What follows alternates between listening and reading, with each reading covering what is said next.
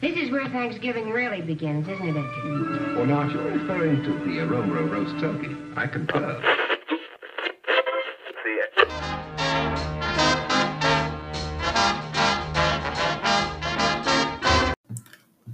Γεια σας, καλώς ήρθατε σε ένα καινούριο επεισόδιο Counting Crime. Σήμερα έχουμε οικογενειακό επεισόδιο. Και ποια είναι η οικογένεια του ελληνικού True Crime Podcast? Ποιοι άραγε μπορούν να είχα φέρει εγώ, ρε παιδί μου; Για, για να συστηθεί η οικογένεια του True Crime Podcast. Σας μιλάει ο μπαμπάς σας, η μαμά σας. και το παιδί. Ε, Λέω εδώ, Ε, Η και ολοκλήρωση. Βασίλης Χαϊντά από ο εδώ. μπαμπάς σας. Εντάξει, ούτε καν. Καν γονείς. Το true crime λέω θα... Ναι, όχι. Θα πει το true crime να κλάσει. όχι, όχι. όχι, όχι, εντάξει. Ναι. Γεια Ναι, σου, Νίκο. Αλλά εντάξει. Κάτι κάνουμε αυτό. το σημερινό επεισόδιο. Α, Γεια σας και σε εσάς, παιδιά. επειδή τα περισσότερα collab γίνονται, όπως ξέρουμε, από κοντά, επειδή εμείς τώρα, εγώ είμαι σε άλλη πόλη, τα παιδιά είναι σε άλλη πόλη, δεν γίνεται κάτι τέτοιο, το κάνουμε διαδικτυακά με ένα πρόγραμμα το οποίο δεν ξέρουμε αν πετύχει ή όχι. Σήμερα έχουμε Thanksgiving επεισόδιο που το γιορτάζουμε και στο χωριό μας εννοείται. Ε, γιατί όπως όλα, το Black Friday το γιορτάζουμε, το Thanksgiving το κατουρίσαν λίγο. Εγώ πιστεύω. Δεν το Ναι, ήθελε. όντως. Παρά Δεν το αυτά, θέλαμε. Ναι. Ε, Νομίζω έχουμε πήγε το στο χωριό σου, τραπέζι. Thanksgiving. Εγώ ε, στην Μμμ. αρχή όταν μου το είπε ο Βασίλης το σκεπτικό σου ρε παιδάκι μου ότι θα κάνουμε για το Thanksgiving σκέφτηκα έλα μωρέ και αυτοί οι Αμερικάνοι όλο ε, που φορές ψάχνουν να τρώνε και μετά μου θυμίζει ο Βασίλης ότι μένουμε στην Ελλάδα τσιχνοπέμπτες, ε, Πάσχα Καμία, ναι, όντως Ναι. καμία και εμείς γιορτή. Οπότε. Θέμα, το θέμα. Κοί- Κοίτα, και εμείς φέτος με τους φίλους μου κανονίσαμε να κάνουμε ένα Friendsgiving. Έλα ρε γιατί τέλειο. θα είναι πιο ενδιαφέρον. Αλλά Τέλειο. νομίζω ότι πλέον το έχουμε παραϊκάνει. Γιατί τι άποψη έχετε για το Thanksgiving, στο να δούμε. Ε, Πού το αδιάφορο μας ακούσατε το- πρώτα; Δεν μας αφορά. ναι. Εγώ αρχικά. Ε, Πού το μάθατε δεν- πρώτη φορά; Στα Λοιπόν, φιλαράκια θα πω εγώ θα πω στον Gossip Girl. Α, εντάξει. Για να παίξει την κάρτα είμαι νέα. Γιατί τα φιλαράκια είναι millennial τέτοιο show. Πάρ το βασιλάκι μου, πώς σου φάνηκε. Ε, Ο Νικόλας ε, μου τη λέει συχνά για την ηλικία μου, δεν υπάρχει. Και εγώ τα Τι να έχω δει κάνεις; τα φιλαράκια, αλλά εντάξει, λίγο διάφορα. Εγώ, παιδιά, δεν τα έχω δει. Τώρα, ομολογώ. άμα κλείσω την κάμερα, θα φταίω. Δημήτρη και στην κάμερα. Ε, Ναι. Σίλκη στην κάμερα. Σήμερα Εγώ λοιπόν. δεν έχω δει Ναι. φιλαράκια να πω. Ωστόσο, είχα μάθει για το Thanksgiving από τον Gossip Girl και μου φάνηκε κάτι πολύ περίεργο. Λέω, Αχ, θυμίζει Χριστούγεννα, αλλά δεν είναι. Ωστόσο, μου πέρασε τόσο διάφορο. Δεν έκατσα, δεν έκατσα ποτέ να το ψάξω. Ποτέ. Δεν με Ωραία, αφορά. ωραία. Α, εγώ νομίζω στην πρώτη καραντίνα ήθελα να δω ρε παιδί μου τι είναι και αποφάσισα να φτιάξουμε τραπέζι στην πρώτη καραντίνα Thanksgiving. Το οποίο Οκ. δεν είναι και τόσο κακό σαν ιδέα γιατί μαζεύονται όλη η οικογένεια που ποτέ δεν μπορούσε. Ε, Σωστό, σωστό. Ναι. και είναι και πέμπτη, δηλαδή πέφτει κάθε πέμπτη που πέμπτη δύσκολη μέρα να μαζευτεί κόσμος. Εντάξει, Οπότε εμάς είναι δύσκολο μία είναι αφορμή. το επεισόδιο. ναι. Πριν ξεκινήσουμε και το επεισόδιο, στο οποίο αν βγει όπως θέλουμε, θα έχουμε πέντε ιστορίες. Α, αν God. δεν βγει, όσες βγει ιστορίες, δεν ξέρω. Τέλεια. οκ. Ναι, ναι. Έχεις Να πούμε- αποφασίσει να κάνεις κάποιο είδους ε, κολλάζ. Ε, δεν ξέρω πώς θα είναι. Είναι Thanksgiving ιστορίες από Οκ. άτομα τα οποία κάτι πάθαν το Thanksgiving. Μάλιστα. Εγώ πρέπει να Και- σε ρωτήσω κάτι πολύ βασικό. Εννοείται, εννοείται. Πιστεύεις ότι η Lady Τριγκερού θα τις αντέξει. Όχι, ρε, εννοείται ότι δεν ακούς. Είναι Ναι, κοίτα, light. Με έχει προκαλέσει ήδη δύο φορές, λοιπόν. Εννοείται πως θα τις αντέξω. Α, Εγώ πιστεύω ότι είναι σχετικά light. Είναι 1,5% λιπαρά, δεν είναι το πλήρες το πακέτο. Απλά Μιλάμε έχεις- πολύ μας. Ε, πριν ξεκινήσουμε, να πω και για το δικό σας το δεύτερο κανάλι, το οποίο μπορεί να μην το ξέρει ο κόσμος, το Terror 404 Plus. Λικούλη Ε, μου, Σε ευχαριστούμε πάρα Γιατί πολύ. εντάξει, εκεί παιδιά Ναι. ανεβάζουν άλλο content, το οποίο αν δεν είστε χάνετε, εντάξει τώρα, μην το λέμε. Ω, Εκεί είναι το αντίστοιχο OnlyFans μας ε, και Ξεκάθαρα. ανεβάζουμε ξεγυμνώνουμε τις καρδιές Wow. μας και ανεβάζουμε ιδιαίτερα επεισόδια που είναι με Hall of Fame, Έτσι. Ναι, που είναι ναι. οι πιο γνωστές υποθέσεις του True Crime, θα λέγαμε. Μμμ. Ε, και ανεβάζουμε και σχολιασμό επί ντοκιμαντέρ που βρίσκουμε όπου τα βρούμε. Ναι. Ναι, ναι. Ε, αυτό. Αυτά τα δύο Πάρα, πράγματα πάρα κάνουμε. πολύ καλό. παρόλο. Και πριν πέσει τώρα intro κλπ. κλπ. Έχω να πω ένα για τη Lady Τριγκερούντα Χταρντού. Όπα. Που το είχα πει στον Βασίλη. δεν ξέρω αν το μετέφερε ο Βασίλης. Αλλά Ναι. η νούμερο ένα, ο νούμερο ένα τρόπος να ακούμε το δικό σου podcast, δηλαδή εγώ βασικά, και οι φίλοι που τους έχω ρωτήσει είναι τα πιάτα. Τα Yes! πι- ή το Yes! μπάνιο. Τέλεια, τέλεια. Δηλαδή μου έλεγε ένας φίλος μου κάνω μπάνιο και τους ακούω 9 στις 10 φορές.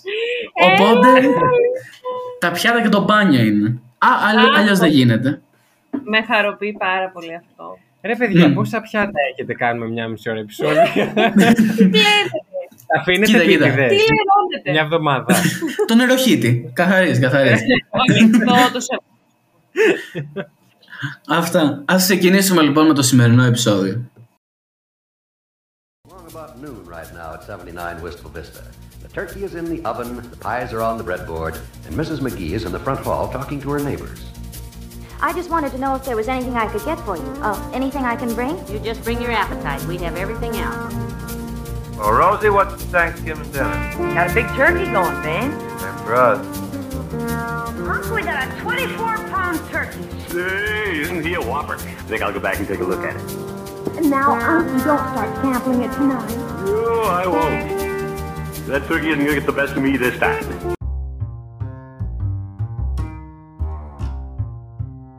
Η πρώτη υπόθεση είναι από το κοντινό παρελθόν, θα λέγαμε, 2012. Αυτό είναι πριν μια ώρα. Ναι, ακριβώς. Που λέει ο Για Λουκάς. μας. Ο καθένα, ναι. Είναι η υπόθεση της Χέιλι Κίφερ και του Νίκολας Μπρέιντι. Σας λένε κάτι αυτά τα ονόματα; Τι κάνει. Εμένα μου λένε, αλλά το περίμενα από τη Lady να μην της λένε τίποτα. Γεια σας! Κάνει crime και δεν ακούει crime. Το συγκεκριμένο φυσικά έγινε στο Thanksgiving και θα ξεκινήσουμε από ένα άλλο πρόσωπο. Ο Σμιθ, ο οποίος γεννήθηκε 11 Ιουνίου 1948, ήταν συνταξιούχος του Υπουργείου Εξωτερικών των ΗΠΑ. Ο αδελφός του τον περιέγραψε ως συνταξιούχο μηχανικό ασφαλείας, το περιέγραψε και το τι ήταν πραγματικά είναι μια άλλη ιστορία. Ο Σμιθ ισχυρίστηκε στη δίκη ότι πριν από τους φόνους είχε πέσει θύμα διάρρηξης, τουλάχιστον μισή ντουζίνα φορές. Μισή ντουζίνα φορές στα ελληνικά έξι. Τους προηγούμενους Έξι. μήνες. Ναι. Ωραίος. Είχε αναφέρει μόνο μία προηγούμενη διάρρηξη στην αστυνομία και οι ερευνητές βρήκαν στοιχεία μόνο για δύο προηγούμενες διαρρήξεις, μία από εκ των οποίων συνέβη στο ανεξάρτητο γκαράζ του και για την οποία ο ίδιος δεν φάνηκε να έχει καμία γνώση όταν αναφέρθηκε από την αστυνομία. Μεταξύ των αντικειμένων που εκλάπησαν ήταν 4.000 δολάρια σε μετρητά. Το ρολόι, δεν ξέρω αν θα το προφέρω σωστά, POW, P-O-W, είναι κάποια μάρκα, δεν την ξέρω. Πάω. POW. Δεν το γνωρίζω, αλλά Ναι. μου φαίνεται μια χαρά. Εντάξει, ναι. του πατέρα του, νομίσματα από μία συλλογή και ένα λισοπρίωνο. Α, Απλά καθημερινά Σχετικά πράγματα. Ναι. ναι, ναι. Ο Σμιθ άρχισε να φοράει συστηματικά μία θήκη με ένα γεμάτο όπλο μέσα στο ίδιο του το σπίτι, καθώς και να κρύβει μπουκάλια με νερό και μπάρες δημητριακών στο υπόγειό του. Ο Σμιθ εγκατέστησε... Ναι, σε περίπτωση πολέμου. Σε περίπτωση ληστείας δεν ξέρω. Μπάρες και μυθιακό, ναι. Ο Σμιθ εγκατέστησε ένα σύστημα ασφαλείας για να προστατεύσει τον ίδιο τον εαυτό. Και πάμε τώρα στο 2012, 22 Νοεμβρίου. Ο Σμιθ οδήγησε το όχημά του στον δρόμο, σταθμεύοντας τον μπροστά από το σπίτι ενός γείτονα. Περίπου μία ώρα αργότερα, ο Κίφερ και ο Μπρέιντι, ή Κίφερ και ο Μπρέιντι, ωραία μετάφραση κάνει η εφαρμογούλα, Οκ. διέριξαν το σπίτι του Σμιθ. Η βιντεοεπιτήρηση κατέγραψε τους εφήβους να εξετάζουν το ακίνητο πριν από τη διάρρηξη. Σύμφωνα με τη δική του μαρτυρία στην αστυνομία, ο Σμιθ είχε επισκεφτεί γείτονες όταν είδε την Κίφερ, την οποία υποπτευόταν ότι ήταν υπεύθυνη για τις διαρρήξεις, να περνάει από το σπίτι του. Σχολίασε ότι πρέπει να ετοιμαστεί για εκείνη και επέστρεψε πίσω στο σπίτι του για να τη βρει. Μπαίνοντας στο σπίτι του, ο Σμιθ ενεργοποίησε μια συσκευή εγγραφής που είχε στην κατοχή του. Αφαίρεσε τους λαμπτήρες από τα φώτα οροφής και τοποθέτησε σε μια καρέκλα που ήταν καλυμμένη από το οπτικό πεδίο. Άκουσε το παράθυρο στον επάνω όροφο να σπάει και τον Μπρέιντι να σκαρφαλώνει μέσα. Καταγράφηκε στην καμερίτσα που είχε από τον ήχο, ρε παιδί μου, και το είδε. Οκ, ναι. Λίγο James Ε, να Bond κάνω μου μια θυμίζει. βασική ερώτηση Ναι, ναι. Που ξέχασα να την κάνω πριν. Ναι. Πότε είναι το Thanksgiving, είναι πάντα σταθερή η Όχι, ημερομηνία; όχι. Το Thanksgiving είναι κάθε Τρίτη Πέμπτη του Νοεμβρίου. Οκ. Φέτος εντάξει, είναι είναι 24 Νοεμβρίου. Και η- Σαν την Τσικνοπέμπτη. Ναι, ναι. και κάπως έτσι Όλα έχουμε δικά. και εμείς το Black Friday. Η δική μας Α, γιορτή. σωστά. Φέτος είναι 25. Μην χάσει κανείς τις προσφορές ε, ασύλληπτες. Το λέω. Ναι. Όχι, Παναγία. Έχει Τέλεια, βρει οπότε- κάποιος καλή, ε, καλή προσφορά σε Black Friday ελληνικό.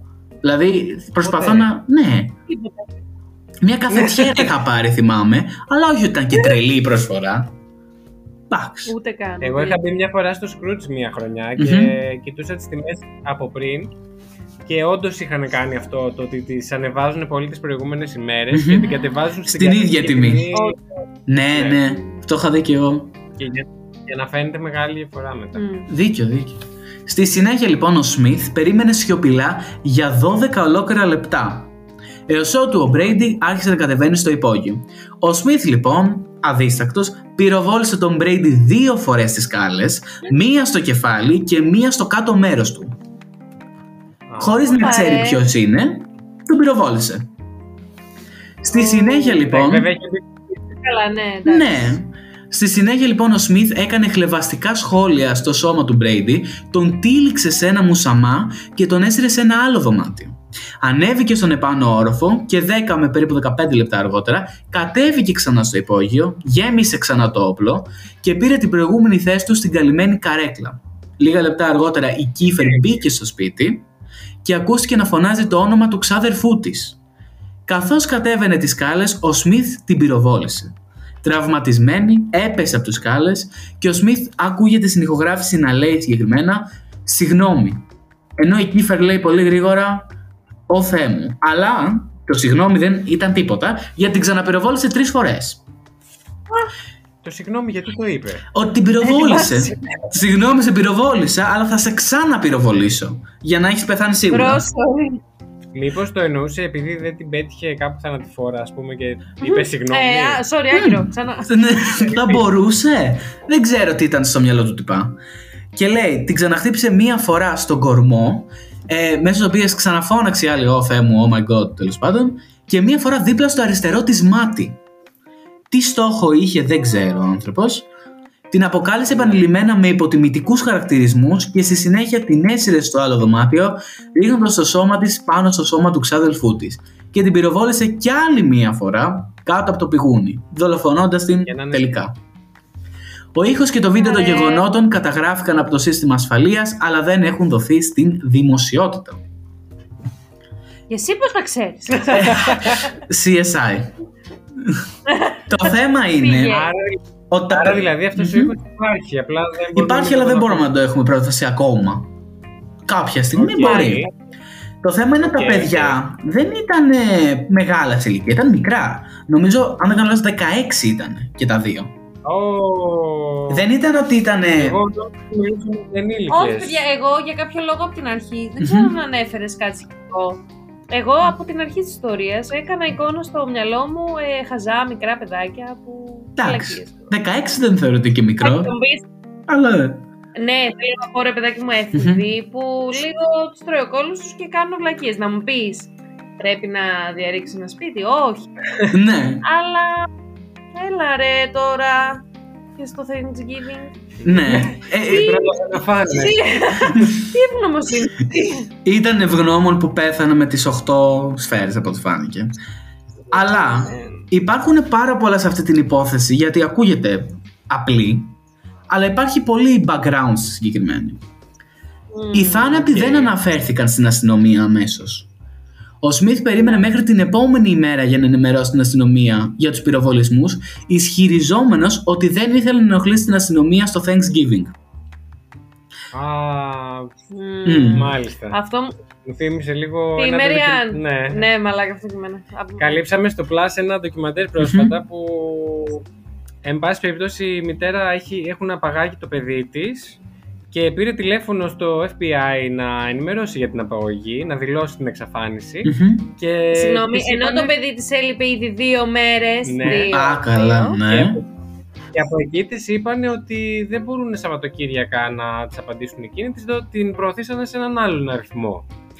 Και εκείνη, πο- πάρα πολύ έξυπνα, σκέφτηκε ότι να μην πάρουμε στο Σαββατοκύριακο να ενοχλήσω τον κόσμο, θα πάρω από Δευτέρα. Α, εντάξει.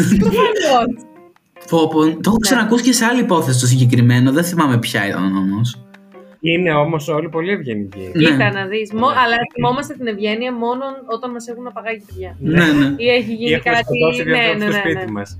Μας. Ο σερίφης λοιπόν της κομιτείας Μόρισον, ο Μισελ Βέτζελ, αναγνώρισε ότι ο Μπρέιντι και η Κέιφερ ήταν εκεί για να διαρρήξουν την κατοικία του Σμιθ. Η αδελφή του Μπρέιντι ισχυρίστηκε ότι ο Μπρέιντι έκλεψε ναρκωτικά από το σπίτι της στις 28 Αυγούστου, μια υπόθεση που βρισκόταν υπό διερεύνηση. Τα στοιχεία που βρέθηκαν από το αυτοκίνητο που οδηγούσε ο Μπρέιντι συνδέθηκαν με μια διάρρηξη της κατοικίας ενός συνταξιούχου δασκάλου τη νύχτα πριν από τη δολοφονία του. Που σημαίνει ότι το ξανάκανε. Μάλιστα. Δεν ήταν η πρώτη φορά που το έχει κάνει. Οι καταθέσεις, λέει, του Σμιθ στην αστυνομία περιγράφουν ότι έδωσε, είναι μια λέξη αυτή που δεν έχω ξανακούσει, τα coups mortel. Είναι λατινικός όρος. Ούτως κύριος να την έχει ακούσει όπως καταλαβαίνεις. Ναι. Ο... Γιατί όταν ακούς, ναι, ναι, ναι. το καυγίζει τώρα. Είμαστε όλοι μια μεγάλη Ε. οικογένεια. Ε, ναι. Ναι. Το coups mortels Τι είναι αυτό μεταφρα... που είπες; μεταφράζεται σε fatal blows στα αγγλικά. Α, οκ, οκ. Σε- Τι γλώσσα είναι όμως αυτό; Λατινικά νομίζω. Α, εντάξει, Α. εντάξει. Γιατί το, δι, το συνδομική τα λατινικά νομίζω χρησιμοποιούν. Αλλά δεν ξέρω, μπορεί να είμαι και τελείως λάθος αυτό. Ε, αυτός τα fatal blows έλεγε στα κεφάλια και των δύο εφήβων αφού τους πυροβόλησες στις σκάλες και εκεί ήταν τραυματισμένοι στο πάτωμα του υπογείου. Στην κατάθεσή του, ο Σμιθ είπε ότι η Κίφερ είχε βγάλει ένα σύντομο γέλιο αφού έπεσε από τις σκάλες, λέγοντας: Αν προσπαθείς να πυροβολήσεις κάποιον και αυτός γελάει μαζί σου, ξανακάνεις το ίδιο. Εξού και οι συνεχόμενοι πυροβολισμοί μετά. Μάλιστα. Ναι. Ε, ναι. Δεν ξέρω τι να πω. Ναι. Η μαγνητοτενία δεν κατέγραψε την Κίφερ να γελάει, αντίθετα να φωνάζει όπως είπαν προηγουμένως το «Ωφέ μου». Πολύ γρήγορη και φοβισμένη. Σε συνεντεύξεις αστυνομίας, ο Σμιθ παραδέχτηκε ότι έριξε περισσότερες βολές από όσες χρειαζόταν, αλλά είπε ότι ήθελε να ήταν καθαρή τελική βολή και να ήταν σίγουρος στο κεφάλι που έριξε. Ήθελε να τη σκοτώσει ανεξαρτήτως. Οπωσδήποτε. Ναι. Ναι. Πάμε τώρα σε ένα υποκεφάλαιο της υπόθεσης που λέγεται Castle Doctrine που στα ελληνικά το βγάζει το δόγμα του κάστρου, είναι άκυρο τελείωσε η μετάφραση. το δόγμα του κάστρου. Ακούγεται σαν κάποιο σύριαλ δραματικό, αλλά δεν έχει σχέση με αυτό. Ναι, βέρα στο δεξί. Ναι, κάπως έτσι. το δόγμα του κάστρου. Ναι, τέλειο. Ο κήπος Σεδέν, πώς λεγόταν αυτό το αντίστοιχο; Κάπως έτσι ακούγεται. Ω, τα έλα, τα μυστικά της μυστικά της ΕΔΕΜ. ΕΔΕΜ. Έλεγα, τα- Τα σέβεστε μυστικά της ΕΔΕΜ, τα είχα δει όλα, έτσι. Πόσα επεισόδια, αυτό είχε σαν 800. Τετρα- ε, Ή 400 κάτι, 600 κάτι. Α, Τα εντάξει. έχεις δει. Προφανώς. Ο Χριστός και η Παναγία. Παιδιά, μυστικά της ΕΔΕΜ. Εντάξει, λίγο στο τέλος το χαλούσε, αλλά πολύ καλό. Το είχαν ελούσει. Λίγο. Ούτε μισό επεισόδιο δεν έχω δει. Συγγνώμη. Πάμε στο κάστρο να Ναι. βαθμολογήσω. Νομικοί αναλυτές έχουν δηλώσει ότι οι αρχικοί πυροβολισμοί πιθανότατα θα ήταν δικαιολογημένοι σύμφωνα με τους νόμους της Μινεσότα. Αλλά ότι οι επόμενοι πυροβολισμοί δεν ήταν δικαιολογημένοι αφού απομακρυνθήκε η απειλή. Ουσιαστικά ήταν σαν να μπαίνει κάποιος στο σπίτι σου και σου λέει: Έχεις το δικαίωμα να τον πυροβολήσεις. Γιατί παραβίασε το σπίτι σου. Γιατί παραβίαση, ναι. Ναι. αυτό. Μετά λέει όχι. Ο Σερίφης λοιπόν ο Βέτσελ δήλωσε ότι ο νόμος δεν σου επιτρέπει να εκτελέσεις κάποιον μόλις φύγει η απειλή. Ο καθηγητής νομικής σχολής του Πανεπιστημίου Χάμλαϊν που λέγεται Τζόσεφ Όλσον δήλωσε «Νομίζω ότι ο πρώτος πυροβολισμός είναι δικαιολογημένος. Αφού το άτομο δεν αποτελεί πλέον απειλή επειδή έχει τραυματιστεί σοβαρά, η εφαρμογή της αυτοάμονας τελειώνει εκεί». Ναι. Στην Ελλάδα νομίζω αυτό δεν υπάρχει. Συμφωνήσω. Ναι. Ε, Βασικά στην Αμερική υπάρχει αυτό το trespassing που λέμε, ότι Μμμ. μόλις κάποιος ε, βρεθεί σε ιδιοκτησία σου, έχεις κάθε δικαίωμα να υπερασπιστείς την ιδιοκτησία σου και εσένα τον ίδιο. Ναι. Και έχει γίνει μάλιστα αντικείμενο πολλές φορές το αυτό κατά πόσο σαν νομοθεσία, ρε παιδάκι μου. Είναι καλό να Πρέπει έχει. να συνεχιστεί ή να τεθεί υπό όρους και όλα αυτά. Ή με ποιους τρόπους, με ποια μέσα μπορείς να υπερασπιστείς αυτή την ε, ιδιοκτησία. Και βασικά και εγώ τίνω σε αυτό που υπόθηκε τώρα, ότι ναι, να τον τραυματίσει τον άλλον, για να τον σκοτώσει. Δεν χρειάζεται να τον προπολίσει στο κεφάλι. Ναι, ναι. Δεν ξέρω. Καλά, νιώθω ότι εδώ παίζαν και άλλα θέματα από πίσω. Ναι, ναι. Α, καλά, προσπαθώ. Αλλά- Γενικά το συζήτηση κάνουμε. Τώρα και αυτά που λέμε, μην ξεχνάμε ότι μιλάμε για Αμερική που η κάθε πολιτεία είναι. Πω, πω. ναι. Α, α- άλλα Ξεχωριστή πράγματα χώρα. ισχύουν, ναι. Ναι. Και η Μινεσότα, νομίζω σε άλλες υποθέσεις που είχα κάνει, είναι από τις πιο συντηρητικές. Δεν είναι Τέξας που έχουμε όπλο, πάμε βολτίτσα και έτσι. Είναι συντηρητική στο Ναι. θέμα του όπλου. Αλλά από ό,τι Ναι. φάνηκε εδώ δεν. Εκτός από το Οκ. σύστημα παρακολούθησης του σπιτιού του, ο Σμιθ κατέγραψε επίσης τουλάχιστον 6 ώρες ήχου σε ένα ψηφιακό μαγνητόφωνο στο υπόγειο της κατοικίας. Πριν από τη διάρρηξη ακούγεται να λέει «Στο αριστερό σας μάτι» και «Καταλαβαίνω ότι δεν έχω ραντεβού, αλλά θα ήθελα να δω ένα από τους δικηγόρους εδώ».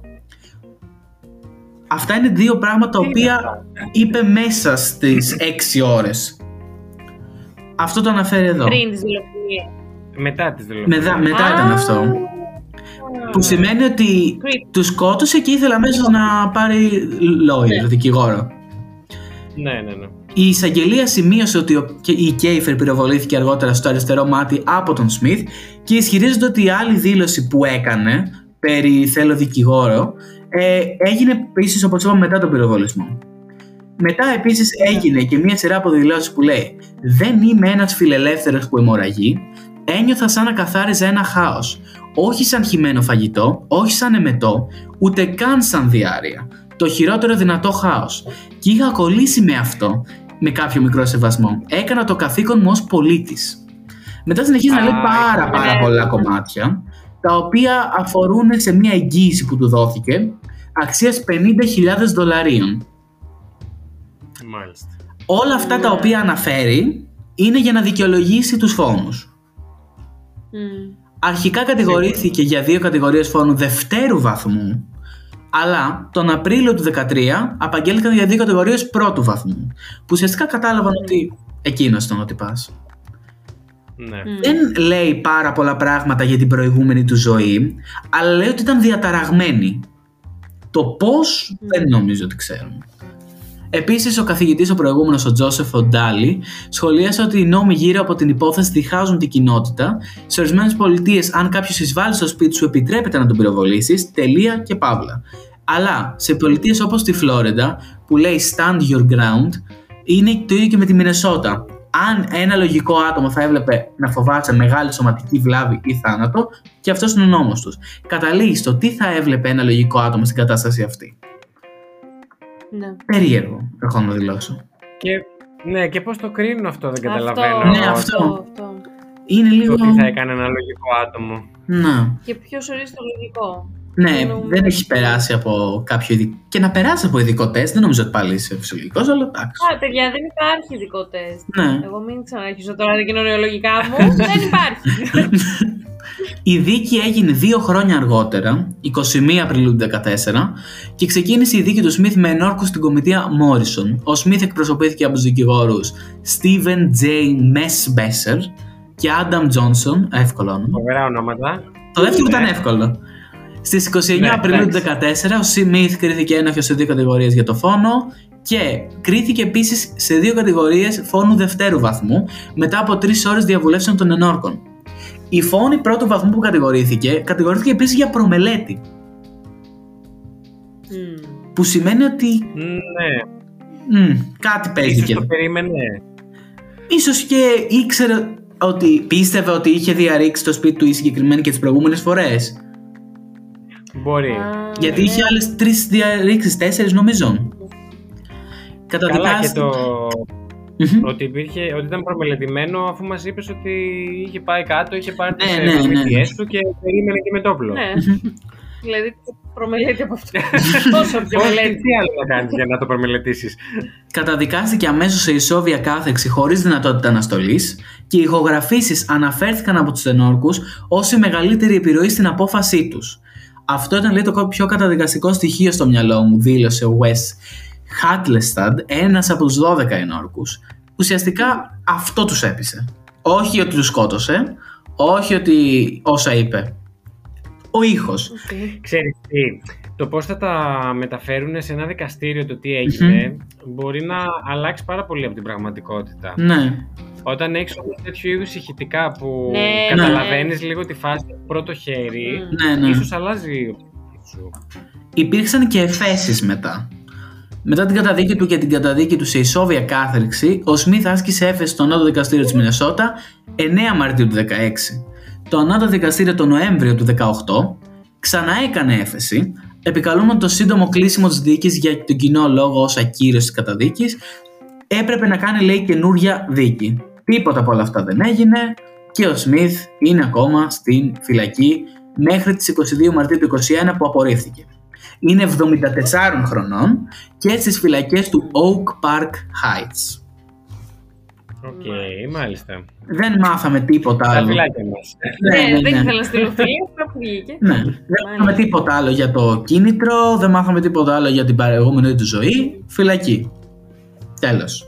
Μμμ. Μάλιστα. Και αυτή ήταν και Κοίτα, η πρώτη και μόνο- υπόθεση. Και μόνο έτσι από τα πολύ εθνικιστικά comments που έκανε, Ναι. Παιδιά, και είναι και Ναι. Αμερική, δηλαδή αυτό το πράγμα με τα όπλα, με το ξανά με τον το πατριωτισμό, τρέσπα- με... Έτσι, με την ιδιοκτησία, το σπίτι μου. Δεν, δεν ξέρω, μου φαίνεται όλα... Ναι. Δεν, δεν, θέλει, δεν θέλεις και πολύ να γίνει μαλακία. Όχι, ναι. Δυστυχώς. Ισχύει αυτό, Δεν συμφωνώ. ξέρεις ποιον θα εκνευρίσει. Ναι, ναι, ναι, ναι, αυτό.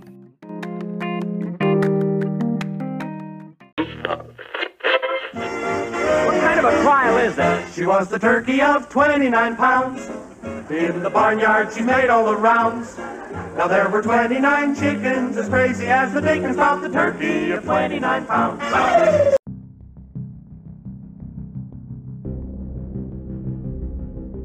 Η δεύτερη υπόθεση τώρα που θα πούμε είναι πιο παλιά. Είναι του 2004.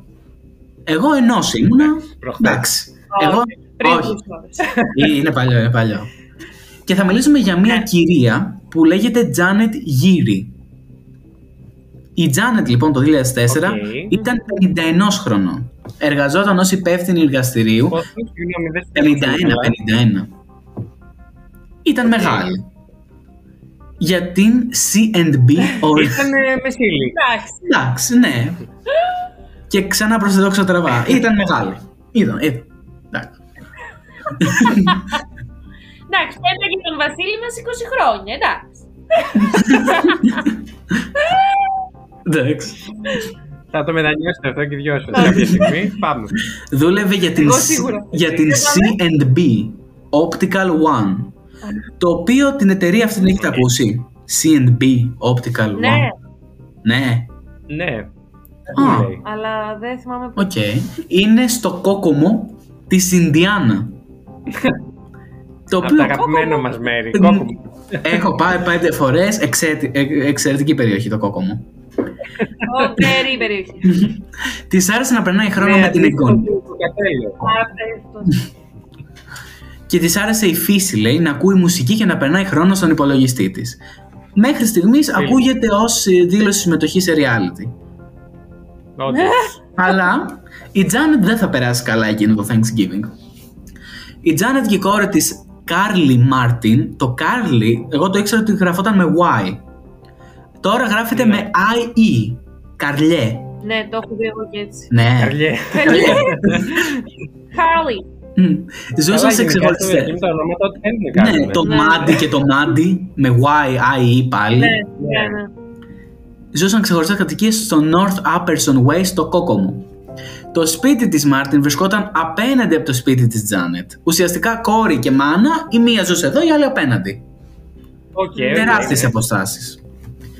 Την παραμονή των Ευχαριστιών, 24 Νοεμβρίου του 2004 και φέτος 24 Νοεμβρίου πέφτει το Thanksgiving, η Τζάνετ ετοίμασε ένα μεγάλο γεύμα στο σπίτι της για την επόμενη μέρα.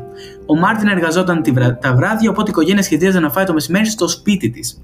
Δυστυχώς, Τέλεια. το μαγείρεμα του δείπνου των Ευχαριστιών ήταν το τελευταίο πράγμα που έκανε ποτέ η Τζάνετ. Ε,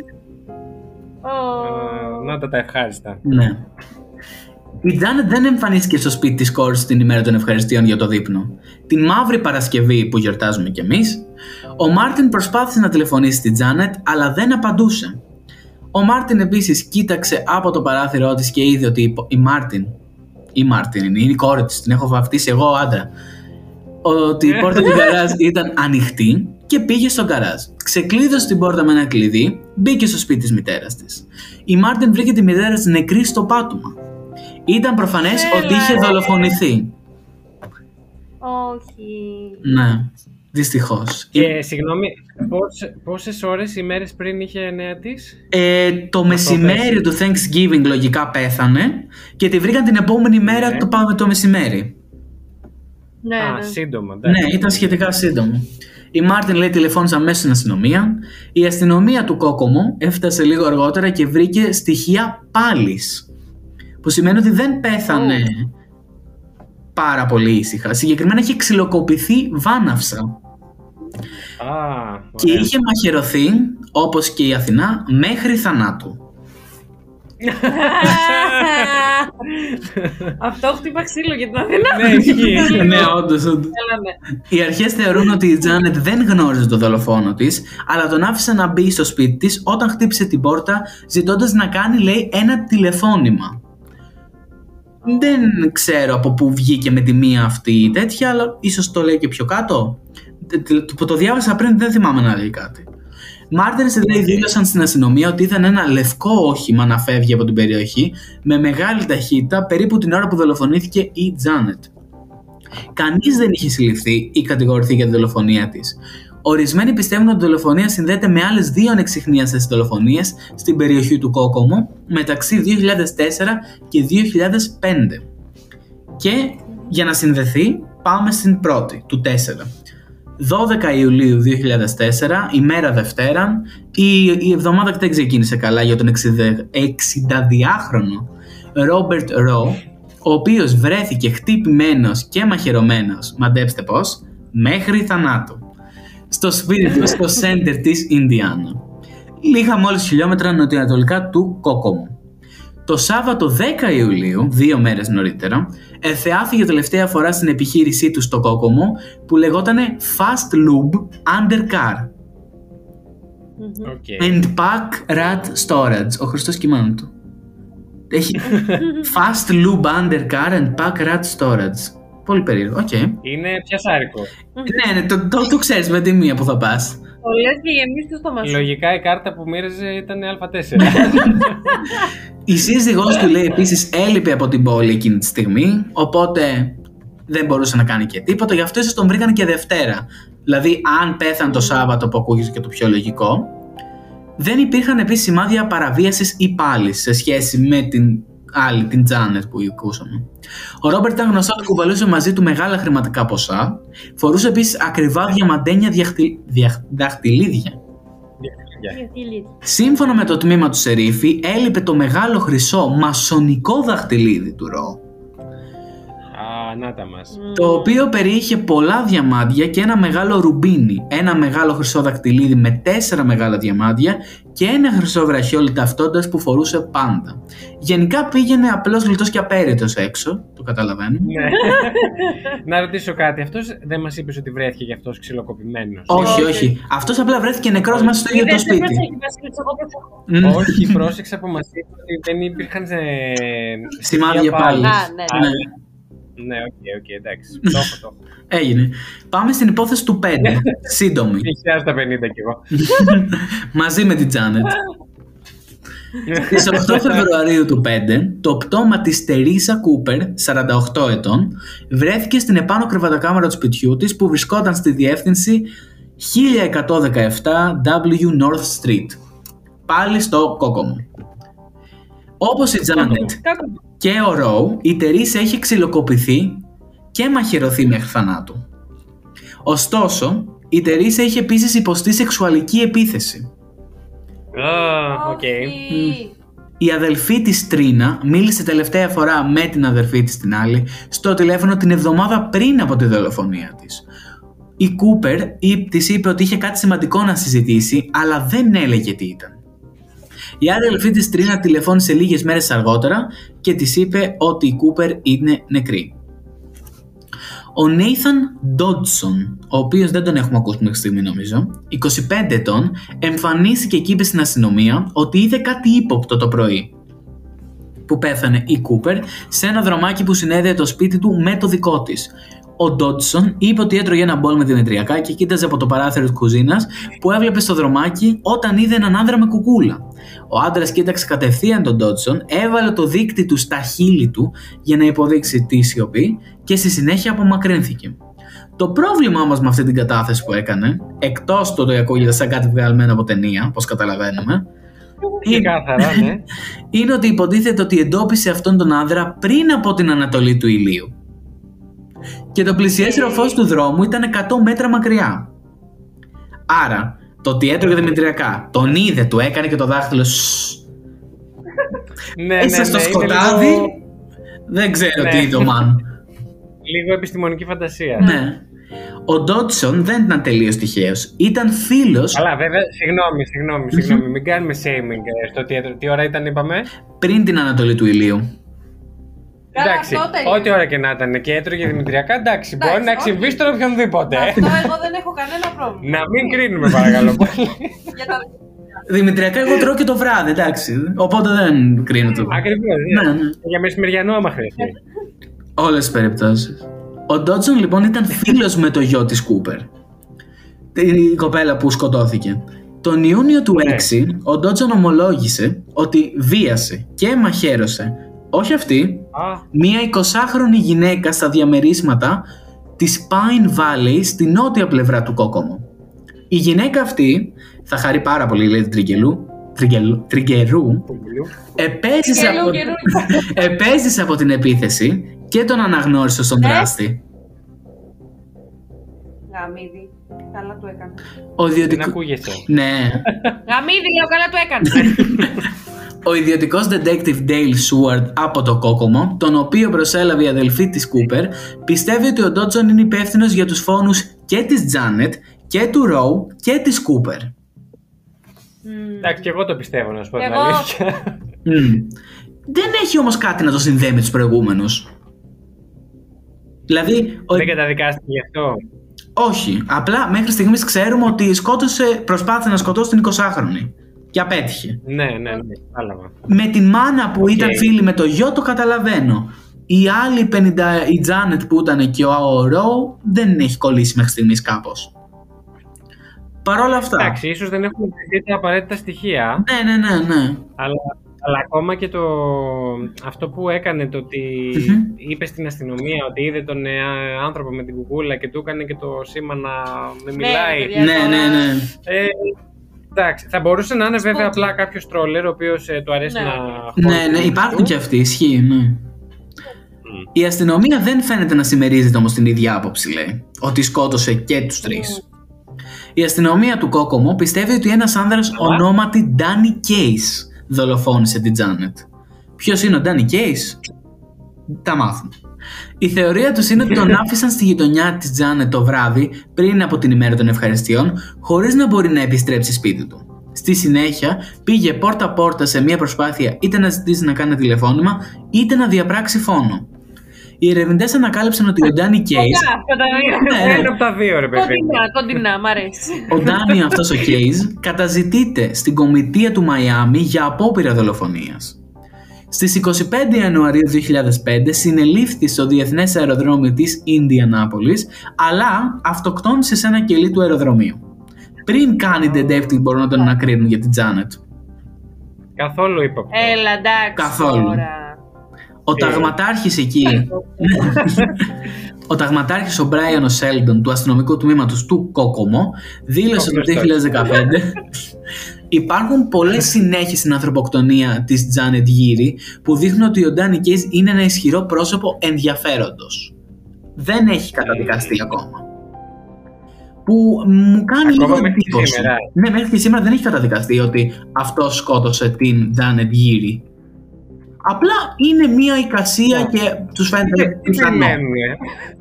Περιμένουν, ε. OK, OK, εντάξει. Ναι. Αλλά έχουν, αλλά έχουν δημοσιεύσει αυτή την πληροφορία ενώ δεν έχει καταδικαστεί; Ναι, ναι, ναι. Φοβερό. Μετά μαθαίνουμε ότι η Τζάνετ, ο Ρο και η Κούπερ ξυλοκοπήθηκαν όπως είπαμε μέχρι θανάτου. Όμως το θύμα όπως είπαμε η Κούπερ ξυλοκοπήθηκε, βιάστηκε και μαχαιρώθηκε. Ο Ντότσον Ναι. που υποτίθεται ήταν, ο φι... όχι υποτίθεται, ήταν φίλος με το γιο της, ζούσε κοντά και στη Τζάνετ και στον Ρο και φυσικά σε αυτήν. Άρα Ο Ρο ήταν ο κύριος ο ο Ρο Στάρς, ήταν ε. ναι, ο πλούσιος που είχε τα κοσμήματα. Ναι. Ο Ντότσον Ναι. ήταν με τα- ο Δημητριακά. Για Ο μην- Ντότσον ήταν Ο με Δημητριακά. Ο Ντότσον ζει κοντά σε όλα εκεί, λέει. 6 δέκατα του μιλίου από τον Ρόμπερτ Ροου, 1,7 μίλια από την Τζάνετ Γύρι και περίπου από γωνία σε γωνία του ακινήτου 265 πόδια από την Τερίσα Κούπερ. Επειδή μίλια και πόδια Είχαν εμείς βγάλει ημερογνωμόνιο. δεν τα μιλάμε, σε μέτρα περίπου, ε, πιο μακριά ήταν ο Ας πούμε Ρόμπερτ πάρα Ροου, που ήταν περίπου μισό χιλιόμετρο. Μακριά, αλλά όχι τόσο. Η Τζάνετ Γύρ ήταν στα 200 Ε. μέτρα και η άλλη ήταν στα 20 κοντά. μέτρα. Οριακά. Όχι κοντά. Ναι, ναι. Δίπλα. Δίπλα. Ο Ντότσον ζούσε Δηλαδή η δίπλα. επόμενη επιλογή ήταν να μένει σπίτι τους. Ναι, ναι, ναι. Όχι, για τα 20 μέτρα. Ναι. Εντάξει. Στο σπίτι λοιπόν της Κούπερ, η αστυνομία είχε χτυπήσει την πόρτα του Ντότσον κατά τη διάρκεια της έρευνας το πρωί. Τα ρούχα του ήταν ποτισμένα με χλωρίνη και το πλυντήριο ρούχων του ήταν σε λειτουργία. Έλα ρε φίλε, εντάξει τώρα. Ωστόσο, δεν συνελήφθη. Συγγνώμη, ήταν ποτισμένα με χλωρίνη και τα φόραγε. Ε, λογικά ήταν στην απλώστρα. δεν νομίζω να τα φόραγε. Αυτό είναι λίγο Α, περίεργο. εντάξει, οκ. Και εγώ για κάποιο λόγο σκέφτηκα το ίδιο με τον Βασίλη. Αγάπη μου, τις ίδιες μαλακίες. Ίσως η αστυνομία είδε τα ρούχα, τα κοίταξε, ήθελε Ναι, άλλη ναι. ματιά. Πιο πιθανό μου ακούγεται αυτό εδώ που τα Ναι. λέμε. Ναι. Τα μύρισε. Τα μύρισε, Τα ξαναπήγε, μύρισε. ήπια ένα καφέ και μετά σκέφτηκε. Ναι. Α, μήπως ήταν αυτός. Και έτσι συλλήφθηκε την επόμενη μέρα. Μετά Α, τη σύλληψη οκ. του Ντότσον για την επίθεση του 2006, δεν υπήρχαν άλλοι θανατηφόροι ξυλοδαρμοί στην περιοχή του Κόκομο. Σταμάτησαν εντελώς.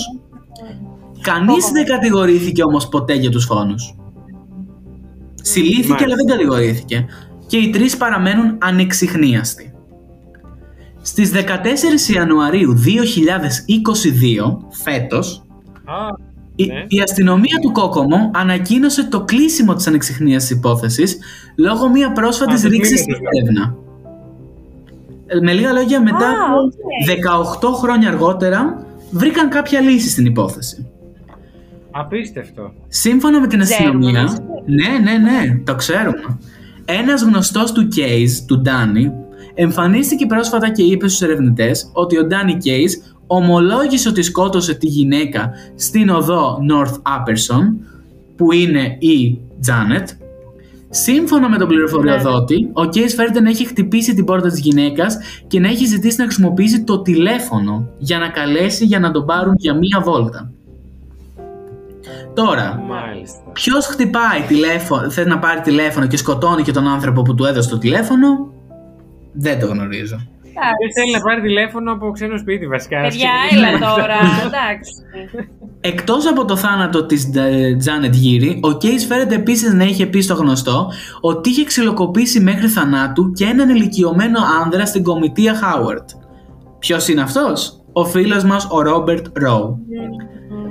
Ο Ρας Μακουέιντ του Fox 59 είχε αναφερθεί προηγουμένως στη δολοφονία του Ρόμπερτ Ρο και σημειότητες μεταξύ του θανάτου και της γύρι. Ο 62χρονο άνδρας ξυλοκοπήθηκε μέχρι θανάτου, αλλά. Περιμένετε, όπα, όπα. Κάτι, κάτι δεν μου πάει καθόλου καλά εδώ. Πριν ο Βασίλης είχε πει ότι άκουσε ότι είπα ξυλοκοπήθηκε. Ναι. Μετά είπα, ε, είχε μια παράδοση που λέει ότι δεν ξυλοκοπήθηκε. Τώρα εδώ μας λέει ότι ξυλοκοπήθηκε. Είδατε που πρόσεχα και γι' αυτό Α, μπερδεύτηκα. Άρα τελικά μόνο ο Βασίλης πρόσεχε από ό,τι φαίνεται. ε, μόλι, ξυλο... Άρα μάλλον ψιλοκοπήθηκε. Α, ξυλοκοπήθηκε και αυτός, ναι. Οκ. Τα τραύματα του Ροου φαίνεται να ήταν τόσο σοβαρά που χρειάστηκε να γίνει κηδεία με κλειστό φέρετρο, λέει. Ου. Άρα υπήρχε τελείως Όχι απλά αλλοίωση. Συγγνώμη. Είσαι πλέον ακατάλληλη για το True Crime Podcast. Η αστυνομία δεν έχει επιβεβαιώσει όμως αν ο Ρόου είναι ο ηλικιωμένος άνδρας που ο Κέιζ παραδέχτηκε ότι σκότωσε.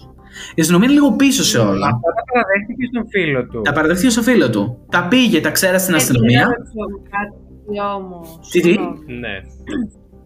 Έχουμε να πούμε κι άλλα για αυτά που ομολόγησε ο φίλος ή έχεις τελειώσει; Νομίζω ότι δεν έχει πολύ ακόμα. Ναι, Ναι, δεν, έχει ολοκλήρωσε κα- για να ναι, δεν έχει κάτι άλλο. Εδώ τελειώνει. Α, οκ. Εμένα μου φαίνεται λίγο ύποπτο που ξαφνικά μετά από 18 χρόνια βρέθηκε ένας φίλος. Ξύπνησε, τι έπαθε; Κόμμα. Και ξαφνικά θυμήθηκε. Νάτος. Ε, γόρια κάνουμε αφήσεις χωρίς καμία υποχρέωση. Τα έχει κάνει από 18 χρόνια. Αν σε αφήσουμε χωρίς ξυπνητήρια. Ναι, ναι, και χωρίς podcast. Ε, αλλά μου φαίνεται λιγάκι ύποπτο που ξαφνικά ξεφύτρωσε αυτός ο φίλος. Μετά από 18 χρόνια τον ε, κόψαν οι τύψεις. Ξέρω εγώ. Ναι, μου φαίνεται λίγο φυτευτούλης, Ναι, να το ναι, πω. ναι.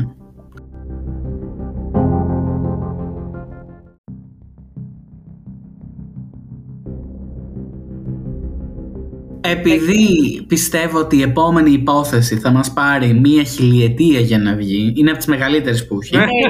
θα την προσπεράσουμε πολύ γρήγορα γιατί βασίζεται πιο πολύ σε μαρτυρίες. Δεν έχει βάση σαν υπόθεση. Μαρτυρίες μαρτύρων ή απλές; Μαρτυρίες μαρτύρων φυσικά. Οκ. Τέλεια. Γιατί διαδραματίζεται Παραπέναμε. σε ένα παρελθόν που ούτε εσείς δεν ήσασταν, θέλω να πιστεύω. Ω, Το 1919. Ο Τι Βασίλης θέλεις να οριακά πιστεύεις, βρε; Νίκο μου. Μπορεί να έχεις γεννηθεί το 1918. Θα μπορούσα, μαζί με αλλά τον. δεν. ε, Πώς το λέω, πότε ήταν ο Αλφα Παγκόσμιος. Όχι, ναι, ναι, κάπου εκεί. Όχι, ήταν και ο Αλφα Παγκόσμιος τότε. Χι- Όχι, πρώτος. 1914 με 18 ήταν. Το Ε, είδα στους εντάξει, 100 τελειώσει. τις προάλλες και το θυμάμαι. Εντάξει. Τους ποιους; Στους, οι 100 που είναι ένα του Star, που είναι ο Φυσφής και τρεις celebrity. Α, ναι, ναι, ναι, ναι. ναι. Αχ, Εξαιρετική εκπομπή. Αν μας ακούει ο Φυσφής θα ήθελα πάρα πολύ να πάω στην εκπομπή. Αχ, ναι, και εγώ. Ναι, ναι, να πάμε όλοι μαζί, βεβαίω. Η υπόθεση του 1919. Εγώ δεν θα σακούλα μου. Η υπόθεση του 19 λέγεται The Game Protector. Έχει όνομα. Και βασίζεται σε ένα σκοπευτή, τον John Woodruff, που ήταν από τη Νέα Υόρκη και αυτός ο άνθρωπος δεν έβαλε κόλλο κάτω θα λέγαμε, πήγε να κάνει ό,τι δουλειά μπορούσε Αυτό θα έλεγα.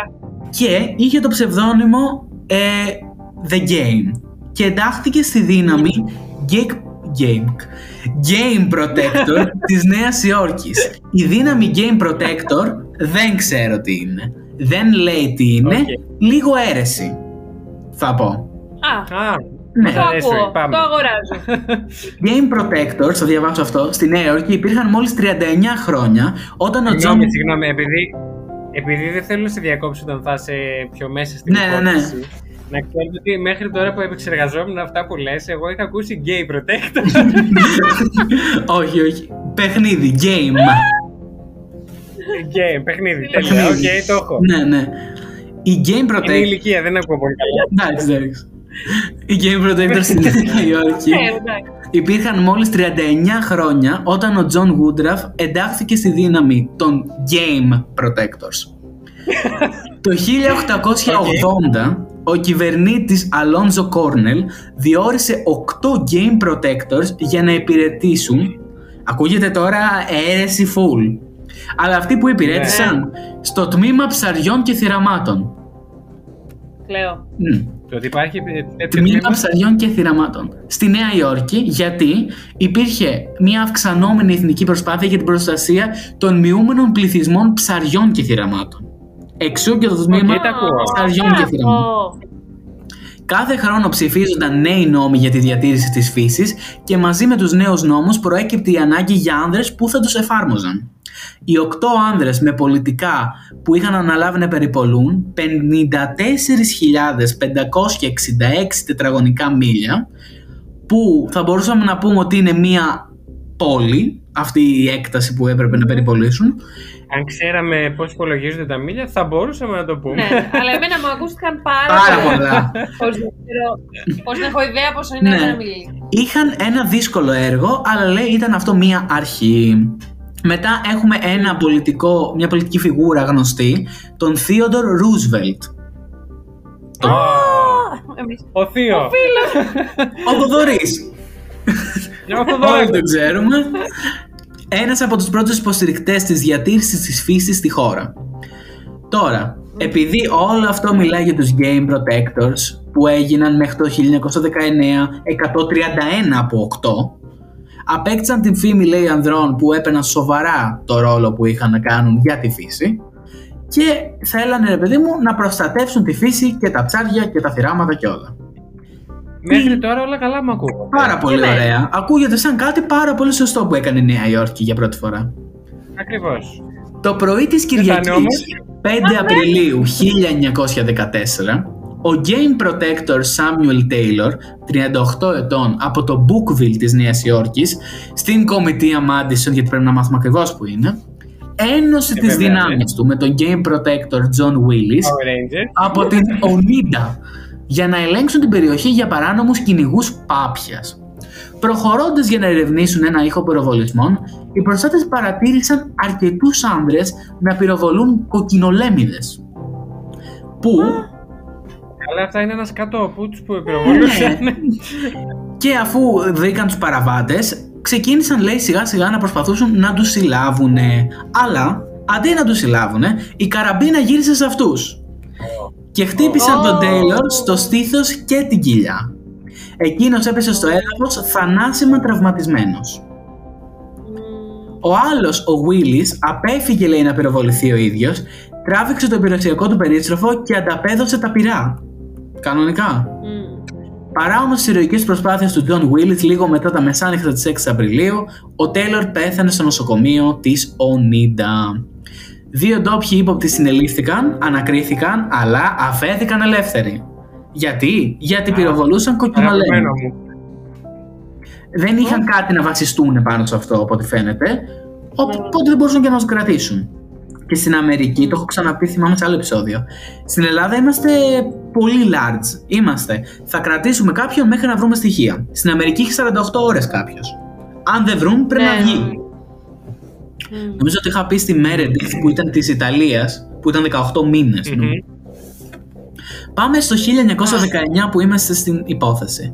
Το πρωί της ημέρας του Thanksgiving. Τι ωραία. 7 το πρωί. Κάτω το εικόνα. Νέα Υόρκη 1919, 7 το πρωί. Lady μου, ξέρεις πότε πέφτει αυτό το πρωί. Αυτό το πρωί εγώ έχω φάει ήδη μεσημεριανό. Ισχύει. Ο Game Protector, δεν ξέρω γιατί τους λέμε όλους Game Protector και μετά το όνομα, αλλά είναι ο πρώτος που μιλήσαμε, ο John Woodruff. Είναι τέλειο, είναι τέλειο. Είναι για να Κράτο το. καταλάβεις ότι εντάσσεται Αίρεση. σε, αυτή το, σε αυτό το group. Σε αυτό το group, ναι. Βρισκόταν στη δουλειά για λιγότερο από ένα μήνα. Αποχαιρέτησε τη σύζυγό του και τις δύο μικρές του κόρες, Φέρις και Ρουθ. Η κυρία Woodruff αναμφίβολα ανησυχούσε κάθε φορά που ο σύζυγό τη πήγαινε στη δουλειά. Γνώριζε ότι είχε δεχτεί απειλές από τότε που διορίστηκε ως τοπικός προστάτης θυραμάτων. Πρόσφατα είχε παρακολουθήσει με μεγάλη ανησυχία να διαβάζει ένα γράμμα στο οποίο έγραφε Θα σε πιάσω, δεν σε φοβάμαι και θα σε σκοτώσω μέχρι θανάτου. Αλλά Οχ. έσκησε την Παντού επιστολή. η Αθηνά. Ναι, πραγματικά έχουμε πει το μέχρι θανάτου τρεις φορές σήμερα. Ούτε sponsor να μας Τέσσερις. είχε. Τέσσερις, τέσσερις. Αυτό το ότι θα σε σκοτώσω μέχρι θανάτου, γιατί υπάρχει θα σε σκοτώσω και λίγο πριν το θάνατο. Και εκτός θανάτου. σω ήθελε να δείξει την ένταση του θυμού που είχε. Ναι, ναι, Ναι, ναι. ναι, ήταν θεατρικός. Ναι, ναι, ναι. Η κυρία Woodruff λέει παρά, προσπάθησε να αφήσει λίγο τους φόβους της, αλλά τη μέρα των ευχαριστειών δεν ξέρουμε ακόμα τι ακριβώς έγινε. Υπάρχουν γεγονότα αντιφατικά, αμφισβητούμενα στοιχεία που περιπλέκεται λέει από το πέρασμα του χρόνου και τις ξεθοριασμένες αναμνήσεις. Όταν ο Τζον Woodruff δεν επέστρεψε στο σπίτι για να Είναι και απο- παλιά. ναι, είναι πολύ παλιά, γι' αυτό είναι λίγο περίεργη η ιστορία. Για να απολαύσει Ναι. το δείπνο με τη νεαρή οικογένειά του εκείνο το βράδυ, η κυρία Woodruff θορυβήθηκε δικαιολογημένα. Κάλεσε την αστυνομία, φοβούμενη τα χειρότερα, ελπίζοντας βέβαια για το καλύτερο και προσευχόμενη ότι ο σύζυγός θα επέστρεφε πάρα πολύ σύντομα στο σπίτι και ότι ήταν μια παρεξήγηση και ότι χάθηκε μέσα στου κοκκινολέμιδε. Η αντίδραση της αστυνομίας ήταν άμεση. Για 1919, άμεση. Τελείως, δηλαδή έχω πάθει πλάκα. Πώς το πάθανε; Δεν ξέρω. Ε, μου κάνει εντύπωση. Πάρα πολύ. Ωραία, επανερθ- επαν- επανήρθαμε, θα λέγεται, γιατί είχαμε με μία μήνυ διακοπή. Και Όλα καλά, όλα καλά. Πήγαμε σε διαφημίσεις. Ακριβώς. Ο Γούντροφ λοιπόν, ε, αφού ψάξανε μέσα στο δάσος όλη η αίρεση και όλη η αστυνομία και όλοι, εξαφανίστηκε το 1919. Οι τοπικές Ποιος εφημερίδες... Α, ο, αυτός, ο, Ο Τζον Γούντροφ. Α, νόμιζα όλοι αίρεση. Αυτό θα ήταν ε, υπόθεση... Oh, όλοι γκέι ρούλες. Game Protectors. Ρούλες. Ωστόσο, λέει, στις 3 Απριλίου του 1921, 16 μήνες μετά την αποτυχία του Τζον Woodruff να επιστρέψει στο σπίτι, μου αρέσει που το γράφει αποτυχία. Δηλαδή τον λέει και άχρηστο που αποτυχία. εξαφανίστηκε. Ναι, ναι. Εξαφανίστηκες. Εσύ φταίς. Ένας λοιπόν κατασκευαστής σιδηροδρομικών αυτοκινήτων βρήκε κοντά στη φάρμα Τζόνσον αναζητώντας λέει αρμπούτσους. Τι είναι αυτοί, Αρμπούτσους. δεν ξέρω. Ε, σίγουρα δεν ήταν γκέι. Όχι. Σίγουρα δεν ήταν γκέι protectors. Ναι, νομίζω. Ο συγκεκριμένος δεν έχει σχέση κιόλας. Είναι σιδηροδρομικός αυτοκινητό. Είναι single. Α, Επισκευαστής σιδηροδρομικών αυτοκινήτων. καμία σχέση, οκέι. Είναι και από το Ρότερνταμ. Α, ωραίο. Α. αυτό. Ο Τζορτζ λέει πάει. αυτό Δεν ξέρω καν κατά που πέφτει. Στην Ολλανδία. Α, εντάξει, όχι, όχι, εκεί νόμιζα. ότι ήταν, εντάξει. Α, εντάξει, εντάξει. Ο Τζορτζ θορυβήθηκε όλο και περισσότερο καθώς συνειδητοποίησε ότι αυτό που έβλεπε ήταν τα σκελετικά υπολείμματα ενός άνδρα Όχι, με ναι. χρυσά δόντια. Α, Ναι, ήταν Το λίγο... λερώθηκε ή το έκλεψε; Ε, θορυβήθηκε λέει. Τα λείψανα συγκρατούνταν λέει σε μια κοιλότητα στην κοίτη του ρέματος από βαριές σχιστόλιθους που είχαν τοποθετηθεί πάνω από το σώμα σχηματίζοντας έναν μερικό τάφο. Και αυτός ήταν ο Τζον Woodruff. Α, Που σημαίνει ότι φυσικά δεν πέθανε μόνος του από φυσικά αίτια που λέμε κάποιος πήγε εκεί πέρα και τον σκότωσε και του φτιάξε και τάφο όμως. Γλυκούλης. Συγγνώμη, συγγνώμη, όχι. Εννοείται ανακρίθηκε όλη η αίρεση Σπύρα Game Protectors. Παρ' όλα αυτά, τίποτα. Το τι έγινε παραμένει μυστήριο. Πέρασαν πάρα πολλά χρόνια και φτάνουμε στο 1947 που η υπόθεση ξαναανοίγει. Προσπαθεί βασικά γιατί δεν έχει και πολλά να κάνει. Ε, ψάχνουν πάλι Οκ. τους Game Protectors που είναι τώρα σε ένα Where Are They Now και Σε ένα στις εφ- Pride. το έχουμε εντάξει. σε ένα παιχνίδι, σε ένα τέτοιο. Οι Game Protectors χάθηκαν μετά. Στις 7 Φεβρουαρίου του 47, λοιπόν, είπανε ότι ο πράκτορας Robert Stone, ο οποίος Robert Stone ήταν ο φίλος του John Woodruff, είπε ότι ένας συνεργός και ο πατριός του δολοφόνησαν ένα άνδρα στο δάσος του Σενεκτάντι. Οκ. Αλλά γιατί όμως Γίνεται. τον πυροβόλησαν; Συ- Ήθελε ο τυπάς αυτός που πυροβόλησαν να συλλάβει τον πατριό επειδή πυροβόλησε παράνομα ένα πουλί. Άρα πέθανες. Ναι. Κάπως Δεν το είχα έτσι. σκεφτεί. Ο πατριός ισχυρίστηκε επίσης ότι είχε σκοτώσει το θύμα του με μια ρηπή καραμπίνας στο κεφάλι, αλλά αυτό λένε ότι είναι ένα παραμύθι μπροστά στην αλήθεια. Στην πραγματικότητα, τη νύχτα των ευχαριστειών του 19 υπήρξε πράγματι μια σοβαρή χειμωνιάτικη καταιγίδα, η οποία οδήγησε τους ερευνητές να πιστεύουν ότι η σωρός του Woodruff ήταν θαμμένη σε μια χιονοστιβάδα. Και όταν έλειωσε το χιόνι αυτό βγήκε. Γι' αυτό δεν μπορούσαν να τον βρουν ποτέ τότε που ψάχνανε οι Game Protectors. Όταν οδηγήθηκε από το 1947, δήλωσε ότι η παρατήρηση του στα λίστανα του Woodruff το 21 σημείωσε ότι ένα τμήμα του κρανίου πράγματι πυροβολήθη από κάτι που φαινόταν να ήταν κυνηγετικό όπλο. Ωστόσο, κατά τη διάρκεια ενός τεστ ανιχνευτή ψεύδους, ένας από τους θετούς γιους ισχυρίστηκε ότι είχε επινοήσει την ιστορία σε μια προσπάθεια να βγάλει από τη μέση τον πατριό του λόγω μιας οικογενειακής διαμάχης. Αλλά κάτι μπέρδεμα είναι αυτό. Ναι. Ναι. Κάτσε λίγο, ρε. Έχουν ουσιαστικά είπε ότι το σκότωσε ο πατριός τον Τζον Woodruff τέλος πάντων, ενώ Ναι. αυτός το έκανε. Προσπαθούσε να συγκαλύψει άλλον. Ή απλά ήθελε να βγάλει μια ιστορία Απέναντι. για να τον διώξει για μια και καλή. Γιατί μπορεί να μην ισχύει τίποτα. Ισχύει. Οι ερευνητές εκείνη το 47 ξαναπήραν συνέντευξη από όλους και βρήκαν αρκετά στοιχεία στην ιστορία που να δικαιολογούν ότι όντως δεν έβγαζε άκρη. Από το 1947, Συμφωνώ κι εγώ. ναι, ναι, μ, το 1947 θα περάσουν πάρα πολλά χρόνια. 2.000 θα φτάσουμε. Έλα ρε. Τίποτα μέσα σε αυτά τα χρόνια δεν έγινε για την υπόθεση αυτή. Και το 2000 εμφανίστηκε μία φήμη για έναν αποθανόντα άνδρα του Glenville, ο οποίος είχε πει στη σύζυγό του ότι είχε σκοτώσει τον John Woodruff. Η εγκυρότητα αυτής της ιστορίας παραμένει ωστόσο ανεπιβεβαίωτη. Ε, βέβαια, ναι. Η δολοφονία του Gay Protectors δεν τελείωσε με τη δολοφονία του John Woodruff. Το 29 πέθανε κι άλλος, ο William Kramer, μετά πέθανε κι άλλος, ο Joseph Allen και μετά πέθανε κι Πολλές άλλος... φορές έπαιξε. Ναι, ναι, ε, κυριολεκτικά. Νομίζω ότι όπως είπαμε πριν ότι πέθανε όλοι οι, οι- το cult αυτό που είχε δημιουργηθεί, από τους Ναι, ναι, ναι. 131 ε, οι 8 πέθαναν από μη φυσικά αίτια. Σε ένα διάστημα 8 χρόνων αυτό. Καλέ, Ναι. ποιος τους... Πάντως να πω τους κάτι. θέλανε τόσο; Αυτές οι ομολογίες οι πολλά χρόνια αργότερα καμιά φορά έχουν ισχύ γιατί Καλά, ναι. στο νεκροκρέβατο και στο Αυτό, λίγο πριν πεθάνει λες πολλά κάποιος πράγματα. μπορεί να πει Ναι. πολλά πράγματα. Ισχύει και αυτό, ναι. Και εκεί τελειώνει η υπόθεση των Game Protectors.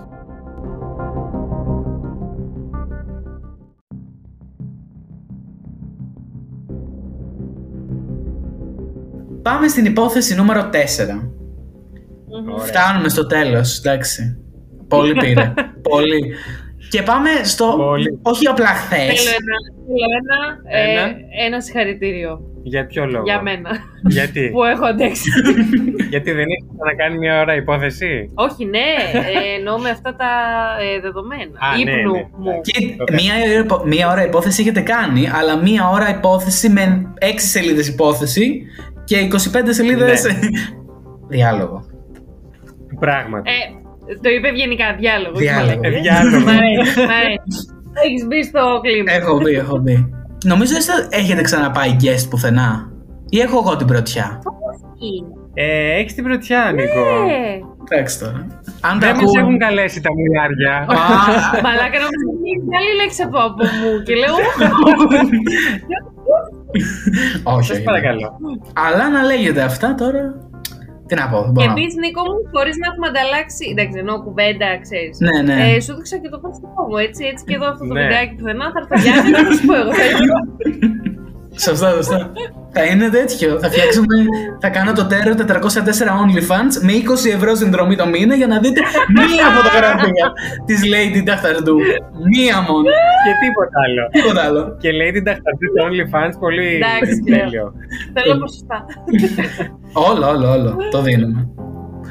Τώρα πάμε σε μια υπόθεση, όχι απλά χθες, προχθές, δύο λεπτά πριν ουσιαστικά θα έλεγε κάποιος από εσά τι για έγινε. 2016. Ε, εντάξει, όντως. Ναι, ναι. Όταν ξεκινήσαμε την Τώρα ηχογράφηση. ξεκινήσουμε.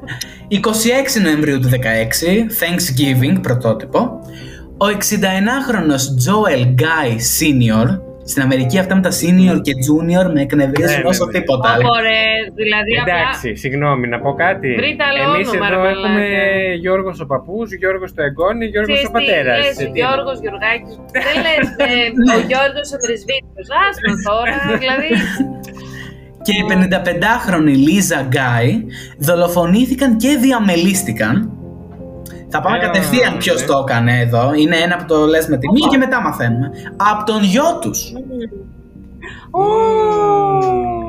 Τον 28χρονο Joel Michael Guy Jr. Junior. Ο Junior Ήδη τους την ξεκινάμε έκανε. λάθος. Όντως. Ωρε, Γιατί ρε φίλε. Junior. Στο Knoxville του Tennessee στις Ηνωμένες Πολιτείες. Ο Junior λοιπόν, έτσι θα τον λέμε πλέον, τα άλλα δύο ονόματα περιτά, Ναι, ναι. μαχαίρωσε τον πατέρα του τουλάχιστον 42 φορές. Πω, πω, πω. Και τη μητέρα Αυτό του... όταν ξεπερνάνε, ας πούμε, τις 10. Ναι, Λέ ρε φίλε, Λες, άσε λίγο. Πού Ναι. βάραγε. και τη μητέρα του τουλάχιστον 31 φορές. Μάλιστα. Οι γονείς του λοιπόν θα συνταδιο... συνταξιοδοτούνταν σύντομα και θα σταματούσαν να παρέχουν χρήματα στο γιο τους. Μάλιστα. Αυτό θα λάμβανε ένα ασφαλιστήριο. Ναι, ναι. Συμβόλαιο ζωής ύψους 500.000 δολαρίων αν Ήξερε. και οι δύο ήταν Αν. νεκροί ή αγνοούνταν. Και αποφάσισε να τους μαχαιρώσει 156 φορές για να. Ναι, τους για να πετύχει. πάρει 500.000 ευρώ. Η δολοφονία περιλάμβανε όμως ένα περίτεχνο σχέδιο για να μαχαιρώσουν και τους δύο γονείς, να διαμελήσουν και να διαλύσουν τα λείψανά τους και να καθαρίσουν και να κάψουν μέρος του σπιτιού, καθώς και να ενοχοποιήσουν τον πατέρα για το έγκλημα. Το Αφού- σχέδιο ήταν, Πώς ε, να ενοχλήσει τον πατέρα; Ήταν ε, ε, δολοφονία αυτοκτονία. Ναι, Α, οκ. Και μετά τι έκανε, διαμέλησε τον εαυτό του; Δεν το ξέρουμε αφού ήταν σκόνη. και έβαλε φωτιά. Α, οκ, Σωστό. Ναι, Οκ. Ο Τζούνιορ τραυματίστηκε κατά τη διάρκεια του μαχαιρώματος και άφησε τα μερικώς διαλυμένα λείψανα στο σπίτι όταν έφυγε. Γιατί τραυματίστηκε γιατί έφαγε λιγάκι και κάποια από τον πατέρα του. Και ίσως έπεισε περισσότερο το συγκεκριμένο. Μπορεί και αυτό πιστεύω. Ότι ήμουνα ένα Ε, θύμα. παιδιά, εδώ, εδώ να ενημερώσω ότι είναι σύνηθες σε, σε τραυματισμούς, σε, μαχ- σε μαχαιρώματα να τραυματίζεται και ο δράστης. Ναι. Γιατί πάνω στην ένταση της στιγμής ε, πολλές φορές ε, γλιστράει το όπλο ή Μμμ. ε, έρχεσαι σε αντιπαράθεση με αυτόν που χτυπάς. Οπότε είναι πάρα πολύ σύνηθες να είναι τραυματισμένος ο δράστης. Μιλάς εκ πείρας.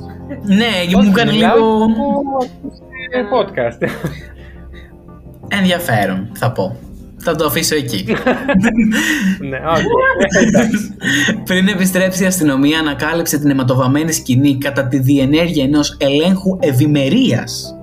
Ανακάλυψαν επίσης ένα Ευημερίας. σακίδιο πλάτης που περιείχε ένα ομοιωματάριο με λεπτομέρειες του σχεδίου, πλαστικούς κάδους με τους κορμούς και τα διαμελισμένα άκρα των δύο γονέων που διαλύονταν σε ένα διάλειμμα διαβρωτικών χημικών ουσιών με βάση φυσικά το οξύ, το οποίο περιγράφεται από τους εισαγγελείς ως διαβολικό στιφάδο. Αυτό έδωσε. Α, Υπήρχαν επίση Γιατί έπρεπε να μέσα. το παρομοιάσουν με φαγητό; Γιατί, γιατί υπήρχε μέσα κομμένα χέρια του πατέρα στο πάτωμα, το κεφάλι της μητέρας σε μια κατσαρόλα στη σόμπα Έλα. Ναι. και αυτό Νιώθω ότι ήταν έχεις η κι άλλα να κατάσταση πεις. του σπιτιού. Όχι, εδώ σταματάει το μακελιό και η αγριότητα. Συγγνώμη, συγγνώμη. Όχι, τώρα θα εκνευριστώ. Ναι. Γιατί το ονομάζεται φάδο. Αν δεν είχε το λιγότερο κρεμμυδάκια μέσα, δεν έχουμε ένα. Δεν ξέρω, φίλε, τι το λες. Από πες το κάτι άλλο. Πες το. Πες το. εμ, Δεν ξέρω, όχι κοντοσούβλι, πες το. Κοκορέτσι, πες το. Να μιλήσουμε για το τι έκανε ο Τζούνιορς στη ζωή του πριν κάνει τους γονείς, ε, κομματάκια. Σ- Σπούδασε, έκανε το ένα, έκανε το άλλο και έπαιζε στους γονείς του όταν δίθεν εκπαιδευόμενος για να γίνει πλαστικός χειρουργός. Οι γονείς είχαν δώσει πάρα πολλά λεφτά για να περάσει στην ιατρική και ποτέ δεν πήγε στην ιατρική. Παίκτης, μεγάλος. Κάτσε, δηλαδή οι γονείς του πλήρωναν την ιατρική και όλος δεν πήγαινε καν. Ναι, Όχι. όχι, όχι, δεν, πή- δεν είχε πάει. Τα λεφτά σε αυτόν κάθονταν. Τα λεφτά σε αυτόν Τέλεια, πήγαιναν. μ' αρέσει. Και τώρα έχουμε να μάθουμε τι έγραφε αυτό το βιβλίο προμελέτης στο ημερολογιάκι του. Τι έγραφε μέσα για το, για το τι να κάνει στους γονείς του. Ξεκινάμε με μία σελίδα που λέει Βρες μαχαίρια για σκάλισμα. To-do list θα το έλεγα. Α, οριακά. ήταν to do list. Ναι, ναι, ναι. Ο δεκάλογος του Στεφάδου. Πάρε μαχαίρια δολοφονίας, αθόρυβα, πολλά, για να φτιάξω μικρά κομμάτια. Πάρε βαριοπούλα για να συνθλίψω τα κόκαλα. Φέρε μπλέντερ και μήλο τροφίμων για να αλέσω το κρέας. Να πάρει χλωρίνη για να μετουσιώσει την πρωτεΐνη. Να πάρει πλαστικό κάδο για τη διαδικασία της μετουσίωσης.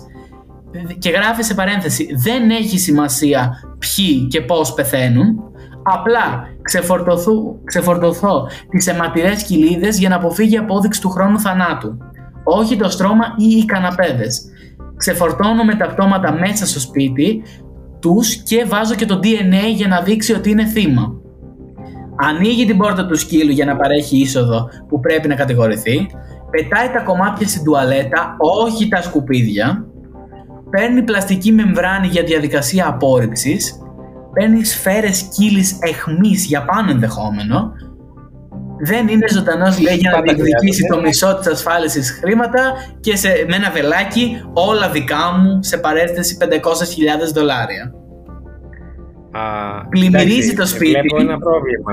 ανεβάζει τη θέρμανση όσο πιο υψηλά γίνεται, επιταχύνει την αποσύνθεση, ε, η χλωρίνη αντιδρά με τη λουμινόλη όπως ακριβώς το αίμα, ουσιαστικά έγινε, η λουμινόλη είναι αυτό που φωσφορίζει το χημικό Ναι, ναι, Ναι, ναι. ναι, ναι. και μετά ανε, ανεβαίνει ο ξεκαθήρας του νερού ότι παίρνει φωτιά, το πτώμα λοιπόν καταστρέφεται και, τα δακ- και έχει με κεφαλαία ότι δεν χρειάζεται να ξεφορτωθεί το πτώμα αν δεν υπάρχουν εγκληματολογικά στοιχεία. Α, το είχε μελετήσει Το είχε πολύ καλά, μελετήσει δηλαδή. πάρα πολύ καλά. Είχε όλες τι. Εντάξει, Διακρίνω κάποιο θεματάκι με τον τρόπο που γράφει ωστόσο. Ε, ναι, εγώ πιστεύω. Ε, ελαφρά, ελαφρά. Έλα, έλα, Ελαφρά, πρώτο ελαφρά, προβληματάκι. ναι. Ενώ δεν ξέρω, ίσως ψυχιατρικής Α, φύσεως. α, ναι, γιατί ε, πώς το, το δεκάλογο θέλεις να δεις εσύ ότι υπάρχει Ναι, αυτό το ναι. θέμα. Εντάξει, υπάρχουν, υπάρχουν, έχουμε δει δολοφόνους που σκοτώνουν θύματα για λεφτά στο μπαμ, στο, τί- για το τίποτα. Ισχύει. Αλλά όταν έχει Ναι, κάτσει ναι, και έχει κάνει μια τέτοια λίστα που τα γράφει Ναι, ναι, ναι, έτσι, ναι. εμένα μου χτυπάει πολλά καμπανάκια, ρε παιδί μου. Ισχύει. Παρ' όλα αυτά, έχουμε ποτέ αισιόδοξο τέλος; Όχι. Σκότωσε τους βέβαια. γονείς του. Τέλεια. Η γυναίκα λοιπόν είχε πάει, η μάνα του είχε πάει στα Walmart για να πάει να πάρει τα ψώνια της ημέρας και με το που μπαίνει, μπαμ και κάτω πέθανε αυτή.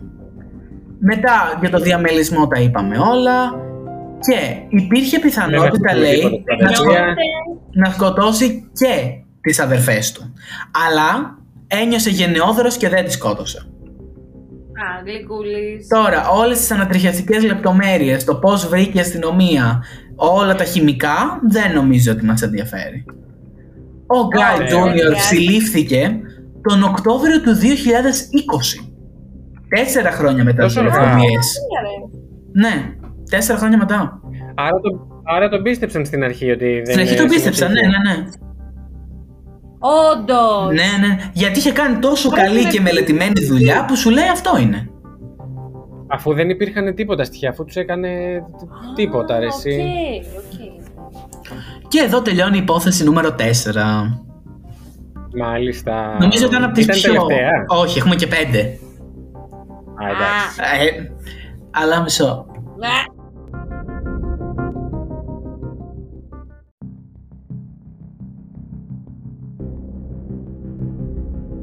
Πάμε στην πέμπτη και τελευταία υπόθεση.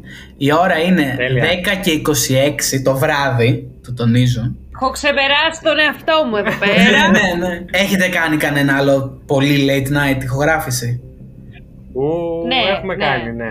Έχουμε κάνει ένα... Έχουμε περάσει μία η Έντεκα. ώρα.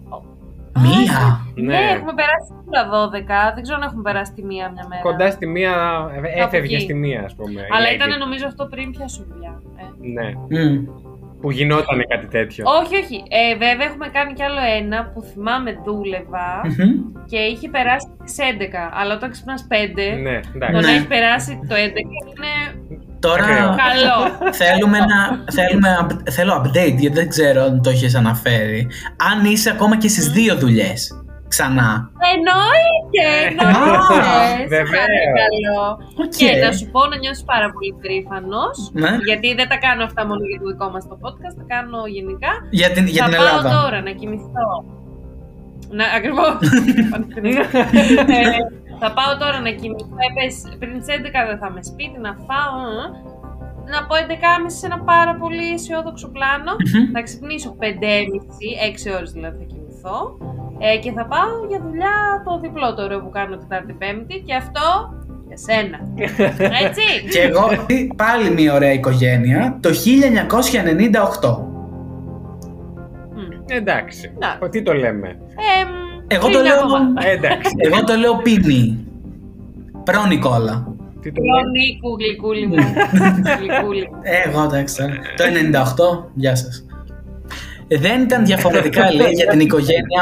πρι- Καν σαν concept. Τι, τι, Δεν υπήρχε καν σαν concept. Τίποτα, τίποτα. Για πες.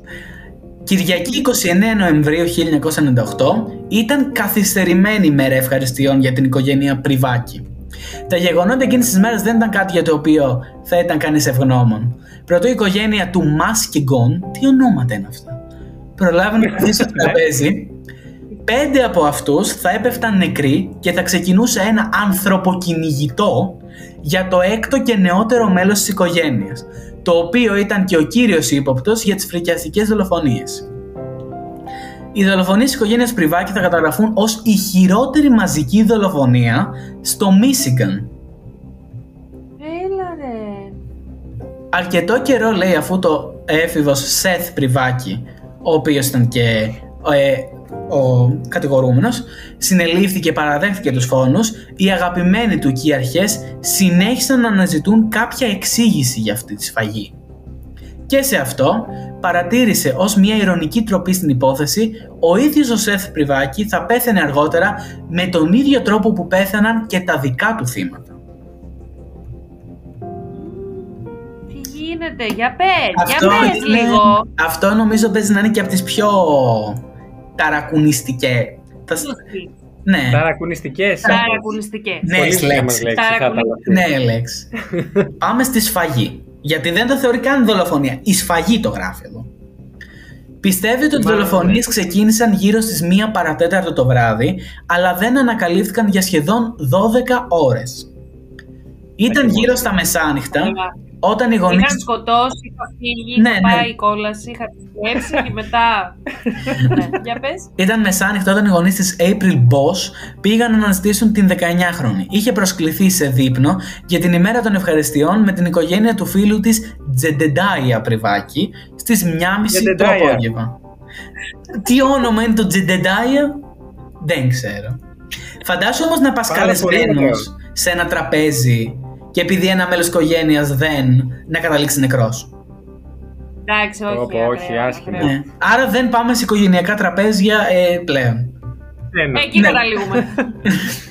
Όμως η April δεν εμφανίστηκε ποτέ στη δουλειά της στην τρίτη βάρδια και έτσι η μητέρα και ο πατριός της, η Τζούλη και ο Τόμ Κούπερ, πήγαν στο σπίτι των Πριβάκη και την έψαχναν. Όταν έφτασαν, είδαν μια σκιώδη φιγούρα να τρέχει από το χώρο του γκαράζ μέσα στο σπίτι και Ω. συνέχεια εντόπισαν Έλα ρε. Το πτώμα ενός άνδρα στο δρόμο να βρίσκεται ανάμεσα σε δύο αυτοκίνητα. Πριν καν μπουν στο σπίτι. Καθώς κινήθηκαν μέσα, το ζευγάρι είδε αίμα στο γκαράζ και έναν νεαρό άνδρα να τρέχει έξω και να μπαίνει στο σκοτάδι. Θορυβημένοι οι Coopers χρησιμοποίησαν το τηλέφωνο του σπιτιού για να καλέσουν το 911. Η αστυνομία που έφτασε βρήκε και άλλα πτώματα μέσα στο σπίτι. Εγώ έχω απορία για το 911 από την αρχή. Γιατί να βάλει κάποιος το τηλέφωνο. Εμείς έχουμε το 100. Δεν ξέρω. Και να μου Ναι. πει κάποιος κάλεσε στην αστυνομία, θα το ρωτήσω ποιο είναι το νούμερο. Νομίζω το 100. Είσαι Το πολύ κακό. μικρός. ναι. Ωραία.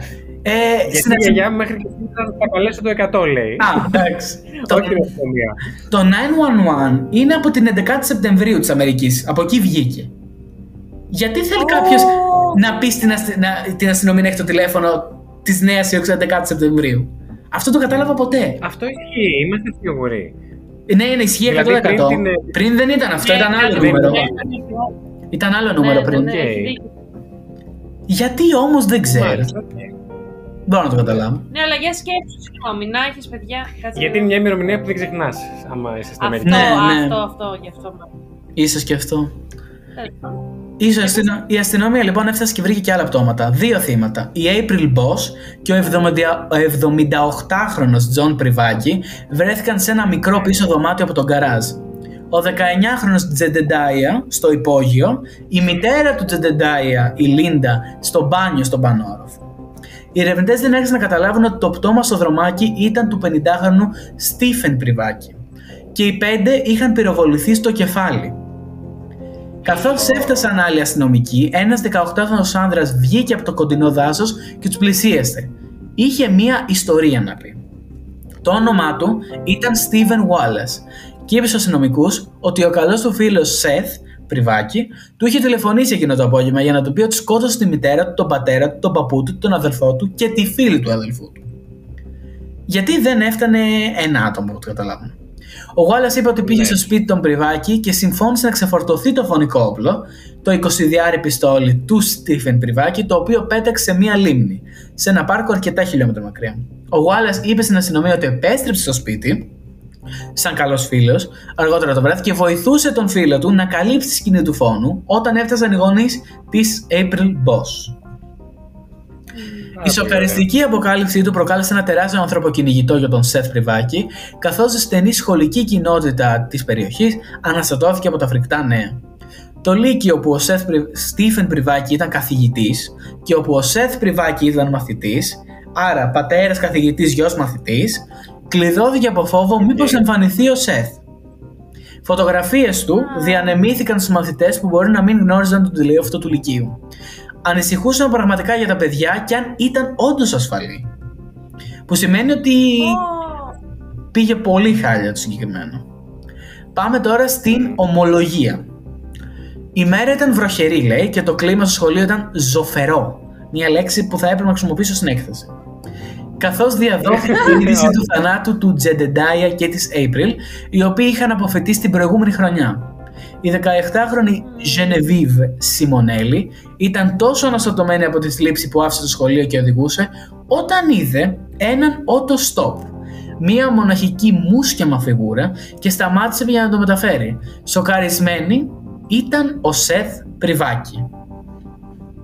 Την επόμενη μέρα ουσιαστικά, γνωρίζοντας ότι έχουν πεθάνει, βλέπει αυτόν μπροστά της. Η Σιμονέλη λοιπόν το έπαιξε άνετη και πήγε τον πριβάκι στο σπίτι ενός φίλου του, όπου ζήτησε να τον αφήσουν. Άρα, μετά από όλο αυτό, τον πήρε στο αυτοκίνητό της και τον πήγε στο σπίτι.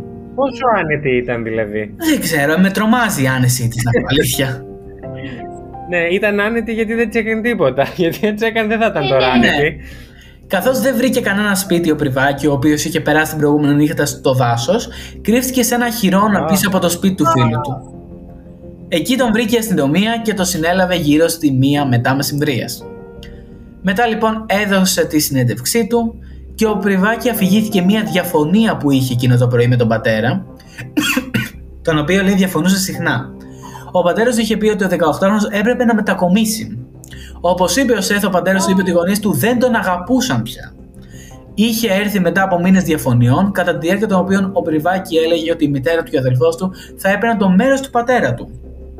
Άρα ουσιαστικά όλοι εναντίον του πήγαιναν. Που, να πούμε αλήθεια, στα 18 να πει σε κάποιον φύγε, είναι λίγο περίεργο. Βέβαια, μιλάμε για μερική.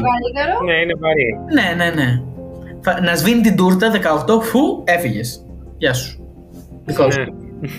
Ο Σετ λοιπόν είπε ότι από θυμό και οργή πήρε το όπλο του πατέρα του, πήγε στο σαλόνι και πυροβόλησε πρώτα τον αδερφό του στο πίσω μέρος του κεφαλιού, καθώς ο έφηβο καθόταν στον καναπέ και έβλεπε τηλεόραση. Έσυρε το πτώμα του αδελφού του στο υπόγειο και περίμενε τον πατέρα του να επιστρέψει σπίτι. Όταν έφτασε, ε, δεν περίμενε, του έστησε ενέδρα στον καράζ και τους πυροβόλησε και τους δύο στο κεφάλι. Χρειάστηκαν δύο πυροβολισμοί για να σκοτώσει τον παππού του και έναν για τον πατέρα του. Στη συνέχεια, ο 18χρονο ανέβηκε στον πάνω όροφο, όπου η μητέρα του μόλις είχε βγει από τον ντους. Η Λίντα πυροβολήθηκε επίσης στο κεφάλι. Η τελευταία που πέθανε ήταν η April, η καλεσμένη, η οποία είχε δει τα πτώματα πατέρα, παππού και φίλου και νόμιζε Ω, ότι χειρότερο. θα μπορούσε να δραπετεύσει. Καθώς πήγε, πυροβολήθηκε στην κουζίνα όταν έμπαινε. Ισχυρίστηκε ότι ούτε ο ίδιος ήξερε ότι θα ερχόταν στο δείπνο και ούτε ο ίδιος ήθελε κιόλας να την πυροβολήσει. Απλά έτυχε. Όταν έφτασε ο Απομείρα. φίλος του, ο Steven Wallace, επινόησαν το σχέδιο για να προσπαθήσουν να απομακρύνουν τα πτώματα και να τα θάψουν. Αφού έσαιρναν το πτώμα του πατέρα του πριβάκι στο δρόμο, διαπίστωσαν ότι ήταν πολύ βαρύ για να το σηκώσουν και το άφησαν εκεί. Ήταν λέει μια διαδικασία να αφαιρέσουν την... Αυτό δεν έχω ξανακούσει τη λέξη. Τη μαλφή. Ουσιαστικά Τα, την- τη μαλφή. Ε, πράγματα που μπορεί να είχε πάνω του. εν πάση Ευχαριστούμε περιπτώσει. φιλόσοφε Αντικείμενο. Βασίλη. Από το σπίτι. Δεν έπρεπε να απαντήσω τίποτα, ρε. Πραγματικά, ε. Εντάξει, κάτι το λάκκο σου. συμπεριλαμβανομένου μιας τηλεόρασης, ενός βίντεο και ενός τηλεφωνικού, όταν εμφανίστηκαν οι γονείς της Boss. Και μετά πάμε στον θάνατο του Πριβάκη που χαρακτηρίζεται ως ηρωνικός. Γιατί; Ο Wallace κατέληξε να δικαστεί για συνεργεία μετά την πράξη, αθωώθηκε αφού κατάφερε να πει στους ενόρκους ότι βοήθησε για το φόβο ότι θα πεθάνει και εκείνος. Δεν νομίζω λέει ότι Ναι. πήγε πολύ καλά με την κοινότητα συνολικά. Ο νόμος έλεγε ότι δεν, Ω, δεν ήταν νομίζω. ένοχος. Ναι. Ναι. Ο Σετ κατέληξε να δηλώσει ένοχο σε πέντε κατηγορίες για φόνο πρώτου βαθμού. Πριν καταδικάσει τον Πριβάκη σε ισόβια κάθερξη, ο δικαστής είπε στον έφηβο: Μετέτρεψε αυτό που θα έπρεπε να είναι ένα ευχάριστο Σαββατοκύριακο των ευχαριστειών σε δικό σου πεδίο θανάτου. Ο δικαστής επέριψε επίσης το παράξενο αίτημα του Πριβάκη για χρόνο να δει τον κόσμο πριν παρουσιαστεί στη φυλακή. Το οποίο δεν ξέρω, δεν βγάζει πολύ νόημα, αλλά οκ. Να δει τον κόσμο πιο πριν. Τους φίλους του πριν μπει.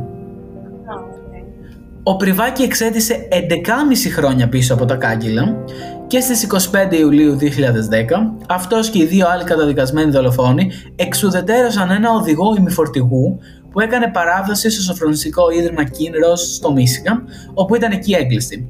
Το τρίο κατέλαβε το φορτηγό του και το οδήγησε μέσα από τη διπλή περίφραξη που περιβάλλει τη φυλακή και μόλις βγήκαν έξω έφυγαν με τα πόδια.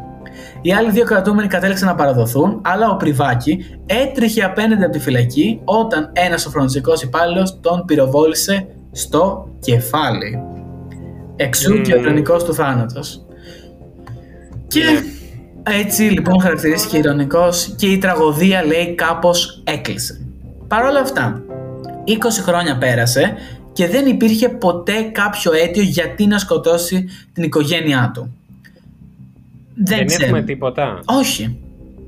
Αλλά το μόνο Εντάξει, που... δεν έχουμε θετικά, συγγνώμη. Ναι, ναι. Ε, αυτό που είπες κι εσύ ότι ένιωθε ρε παιδάκι μου από τους γονείς ε, ότι... Ναι, Αυτό το ότι- είπε ο εκείνος αλλά δεν ισχύει από ό,τι κατάλαβα. Καθόλου.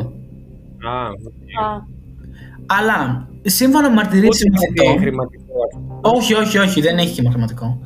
Από συμμαθητές είπαν ότι φαινομενικά ήταν φυσιολογικός έφηβος. Δεν θα έσφαζε την οικογένειά του. Αλλά ε, από τη φυλακή είχε γράψει στα μέλη ενός ροκ συγκροτήματος στο οποίο συμμετείχε, μεταξύ των οποίων και ο Wallace, ότι η νέα του φήμη που σκότωσε την οικογένειά του θα μπορούσε να είναι η ευκαιρία που χρειαζόταν για το νέο συγκρότημα να γίνει μεγάλο.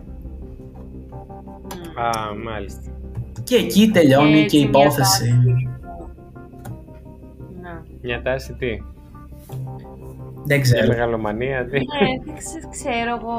Δεν μπορώ να. Δεν ξέρω, παιδιά. Οι υποθέσεις, εντάξει, όλες οι υποθέσεις προφανώς που περιλαμβάνουν φόνους και σφαγές Μμμ. ε, είναι λίγο, στεν... λίγο Λίγο, στενάχωρες. Λίγο στενάχωρη. Αλλά ειδικά όταν ακούς για τόσο μικρά παιδιά, δηλαδή κάναμε και μία υπόθεση με τον Βασίλη Μμμ. που έχει να κάνει με πάρα πολύ νέα παιδιά, τύπου ηλικίας 14 με 16, που εμπλέκονται σε δολοφονία και όχι απλά δολοφονία. Δεν ξέρω, λες ρε παιδάκι μου, τι πάει τόσο στραβά από τόσο μικρή ηλικία, είναι φοβερό. Αυτό. Και εγώ αυτό λέω μου έχει κάνει μεγάλη εντύπωση. Δηλαδή τα παιδιά τέτοιας ηλικίας να κάνουν κάτι τέτοιο αντίστοιχο. Ναι. Τώρα από τις πέντε ιστορίες που Τουλάχιστον ακούσατε. Μόνο που σκέφτομαι. Μμμ. Ναι. Μμ. Ε, τίποτα. Σκεφτόμουν απλά ότι για τους πρώτους που πυροβόλησε ενδεχομένως δεν το πήραν καν πρέφα ότι, Ναι. Ναι, ναι, ναι. ότι κάτι ναι. Μόνο αυτό. Η κοπελίτσα βέβαια φρίκη μεγάλη που ήταν και Ναι, καλή. δηλαδή ναι, να πας καλεσμένος κάπου και να καταλήξεις νεκρός. Ναι. Από τις πέντε, ποια σας Για φάνηκε πιο περίεργη, πιο σοκαριστική; Ε, μ, νομίζω πιο άσχημη μου φάνηκε αυτή η τελευταία τώρα Μμμ. και ε, δεν ξε- με άγγιξε περισσότερο αλλά πιο, σακα- πιο σοκαριστική ήταν η προηγούμενη που τους έκανε με το στιφάδο τέλος πάντων. Ναι. Ναι, ναι. Ε, Εντάξει, εγώ θα πω πιο περίεργη τον Game Protector. δηλαδή, με άγγιξαν. Η ήταν αίρεση των υπόθεση κοκκινολέμων. του κοκκινολέμου. όχι, γιατί ήταν όλο. Όχι, αυτό ήταν όλο. Δηλαδή, είχε πουλιά, είχε... Και γκέι. είχε... είχε ΜΚΟ, είχε WWF. Το 1918. ναι, είτε θα μπορούσε να ήταν η πρώην. Ε, Πώς το λένε, της Greenpeace θα μπορούσε κάποιος να πει. και ωστόσο όχι. Πήγαν να τους τους δολοφόνησαν. Ναι. Λίγο. Μου Πάντως, θυμίζει. ε, Νίκο, μπράβο σου για όλες αυτές τις ιστορίες που έφερες Πραγματικά. σε ένα Ευχαριστώ. επεισόδιο. Σε ένα. Καν όλες. Σου κόψαμε και μία. Ναι, 26 σελίδες. 26 σελίδες υλικό. Ναι, ναι. ναι. Υλικό, υλικό. Αλλά ναι, το ότι σε μια τόσο χαρούμενη γιορτή που ευχαριστούμε, είμαστε ευγνώμονες για κάτι, που δίθατε, πεθαίνουν τόσα άτομα. Ήταν, ήταν λίγο. Εμείς Ναι. είμαστε ευγνώμονες που ζούμε μετά από αυτά που Ναι, ακούσαμε. ναι, ναι, ναι. Νομίζω αυτό. Καλό είναι. Καλό, με τόσο true crime που κάνουμε, καλό είναι να το θυμόμαστε αυτό καμιά φορά. Ισχύει. Για να πάμε τώρα σε κάτι τελείως διαφορετικό. Για τα μελλοντικά σας σχέδια θα μας πείτε. Ου. Oh my god! Συνέντευξη! Ε, κάνουμε κάτι μίνι, Κάμε- γιατί είμαστε ήδη στη μια μισή ώρα. Ναι, Ναι. ναι, ναι, θα είμαστε σύντομοι. Σύντομα, σύντομα. Ε, θες να πω; Θα είμαστε σύντομοι. Ε, μ, νομίζω ότι τα μελλοντικά μας σχέδια τα ζούμε αυτή τη στιγμή. Ναι. Γιατί κάναμε αρκετές αλλαγές από την πρώτη σεζόν στη δεύτερη. Η αλήθεια είναι. Ναι, και εγώ το έχω Ε, παρατηρήσει. ξεκινήσαμε, ξεκινήσαμε το Plus, ε, ξεκινήσαμε το group στο Discord, το οποίο δεν περιμέναμε ποτέ τόσο μεγάλη ανταπόκριση Πραγματικά, για αυτό- ελληνικά δεδομένα. Αυτό μου έλεγε σήμερα ο Βασίλης ότι έχει πάει τρένο και τύπου. Για ελληνικό podcast και Ναι, όλα ναι. στο Discord ε, μου, φαίν- μου φαίνεται πολύ ο κόσμος Ναι, που ναι. έχει ήδη μπει. Ε, μ, και περνάμε και πάρα πολύ ωραία. Δηλαδή, εντάξει, εμείς δεν, δεν μπορούμε να είμαστε μονίμως εκεί, αλλά ακόμα και τις μέρες που δεν είμαστε, ο κόσμος μέσα θα μπει, θα ρωτήσει, ξέρω εγώ, πού είναι αυτοί, τι λέτε να βγάλουν ή το ένα το άλλο. Και έχει πάρα πολύ πλάκα, μας αρέσει πάρα πολύ. Εδώ και δύο εβδομάδες Ε, άλλο- λέω θα το κοιτάξω το Discord αυτό και κα- θυμάμαι λέω Α, το έχω κοιτάξει. Όχι. Α, το έχω κοιτάξει. Όχι. Κάποια Ναι. Δικό στιγμή. μου κι εγώ. Κάπως έτσι. Ναι, ναι, ναι. Κάνει, κάνει guest εμφανίσεις η Όχι, Lady έλα. Figaro. ε, απα- Παραδεχτείτε το είμαι πιο. Μπαίνει πιο όχι συχνά. τόσο guest. Πιο από όσο τα έντονη, πιστεύατε. εντάξει. Ναι, ναι, Εντάξει, ναι. το καλύτερο ήταν σήμερα συγκεκριμένα που, οκ, ήμουν στη δουλειά και ε, εξορισμού δεν μπορούσα, ρε παιδάκι μου, αλλά βρήκα, βρήκα πέντε λεπτά. πέ- Πέντε λεπτά βρήκα. και αυτά τα πέντε λεπτά ο μαλάκας ο Βασίλης είχε πει μόλις ότι. Μην κάτι- περιμένετε να δείτε τι λέει Ναι, Τριγκερό. ναι, ναι, και εγώ πάω και το παντάω. Τι είπες, ρε; Αλλά τύπου ήταν. Δεν είχε προλάβει κανείς να απαντήσει και απάντησα εγώ. ναι, ναι. Πάντως, Ε, και πιο άμεσο μελλοντικό σχέδιο είναι τώρα για τα Χριστούγεννα που ετοιμάζουμε ωραία πραγματάκια. Έτσι έρχονται εξελίξεις. ναι, και είναι και ένας μήνας με πέντε ημέρες, οπότε θα έχουμε πέντε επεισόδια σύνολο. Είναι ένας μήνας με πέντε ημέρες. Μόνο ναι, πέντε. αυτό δεν το κάνω. Με πέντε, Πέντε εβδομάδες. πέμπτες, ρε παιδί μου. πέντε εβδομάδες εννοούσα. Ε, οπότε ναι, είμαστε πολύ ενθουσιασμένοι γι' αυτό, γιατί τα Ναι. ετοιμάζουμε τώρα εμείς αυτά. Πάρα πολύ καλό. Εγώ το Δεκέμβριο το- ούτε το μισό δεν θα κάνω. Μετά διακοπές, εντάξει. Αυτά. Ευχαριστούμε πάρα πάρα πολύ, Νίκο. Και εγώ και εγώ. Ε, Οι υπόλοιποι θα τα πούμε κά- την επόμενη Δευτέρα. Ναι, την επόμενη Δευτέρα με ένα επεισόδιο. Τα παιδιά μπορείτε να τα ακούτε κάθε Πέμπτη, δε, κάθε Δεύτερη Πέμπτη, σε κάθε πλατφόρμα, στο Τέλο 404 σε όλα και στο Plus κάθε επίση Δεύτερη Πέμπτη. Και να τα, ακούσετε, να τα Ναι. ακούσετε όλα τα επεισόδια. Ε, να μας βρείτε στο τέλο 404 πόντου στο Instagram. Yes, yes. Και εμένα στο Counting Crimes Pod που απλά ανεβάζω φωτογραφίες και δεν έχω ώρα να κάνω τίποτα άλλο. Σ' αγαπώ. ναι, ναι, ναι. Γιατί ο, Γιατί Βα- έτσι ο Βασίλης έχει προσήλωση στο Instagram σας. Είναι σε φάση αυτό και αυτό. Και εγώ είμαι σε φάση, ε, πρέπει να ανεβάσω και φωτογραφίες. Τα μπορεί κάποιο. Ε, το Instagram θα είναι το τέλος μου εμένα, το ξέρω. Έχει, θέλει πάρα πολύ δουλειά. θέλει, θέλει πάρα πολύ, ισχύει αυτό. Αυτά. Τα λέμε. Γεια σας. Ευχαριστούμε πολύ. Φιλάκια πολλά. Bye.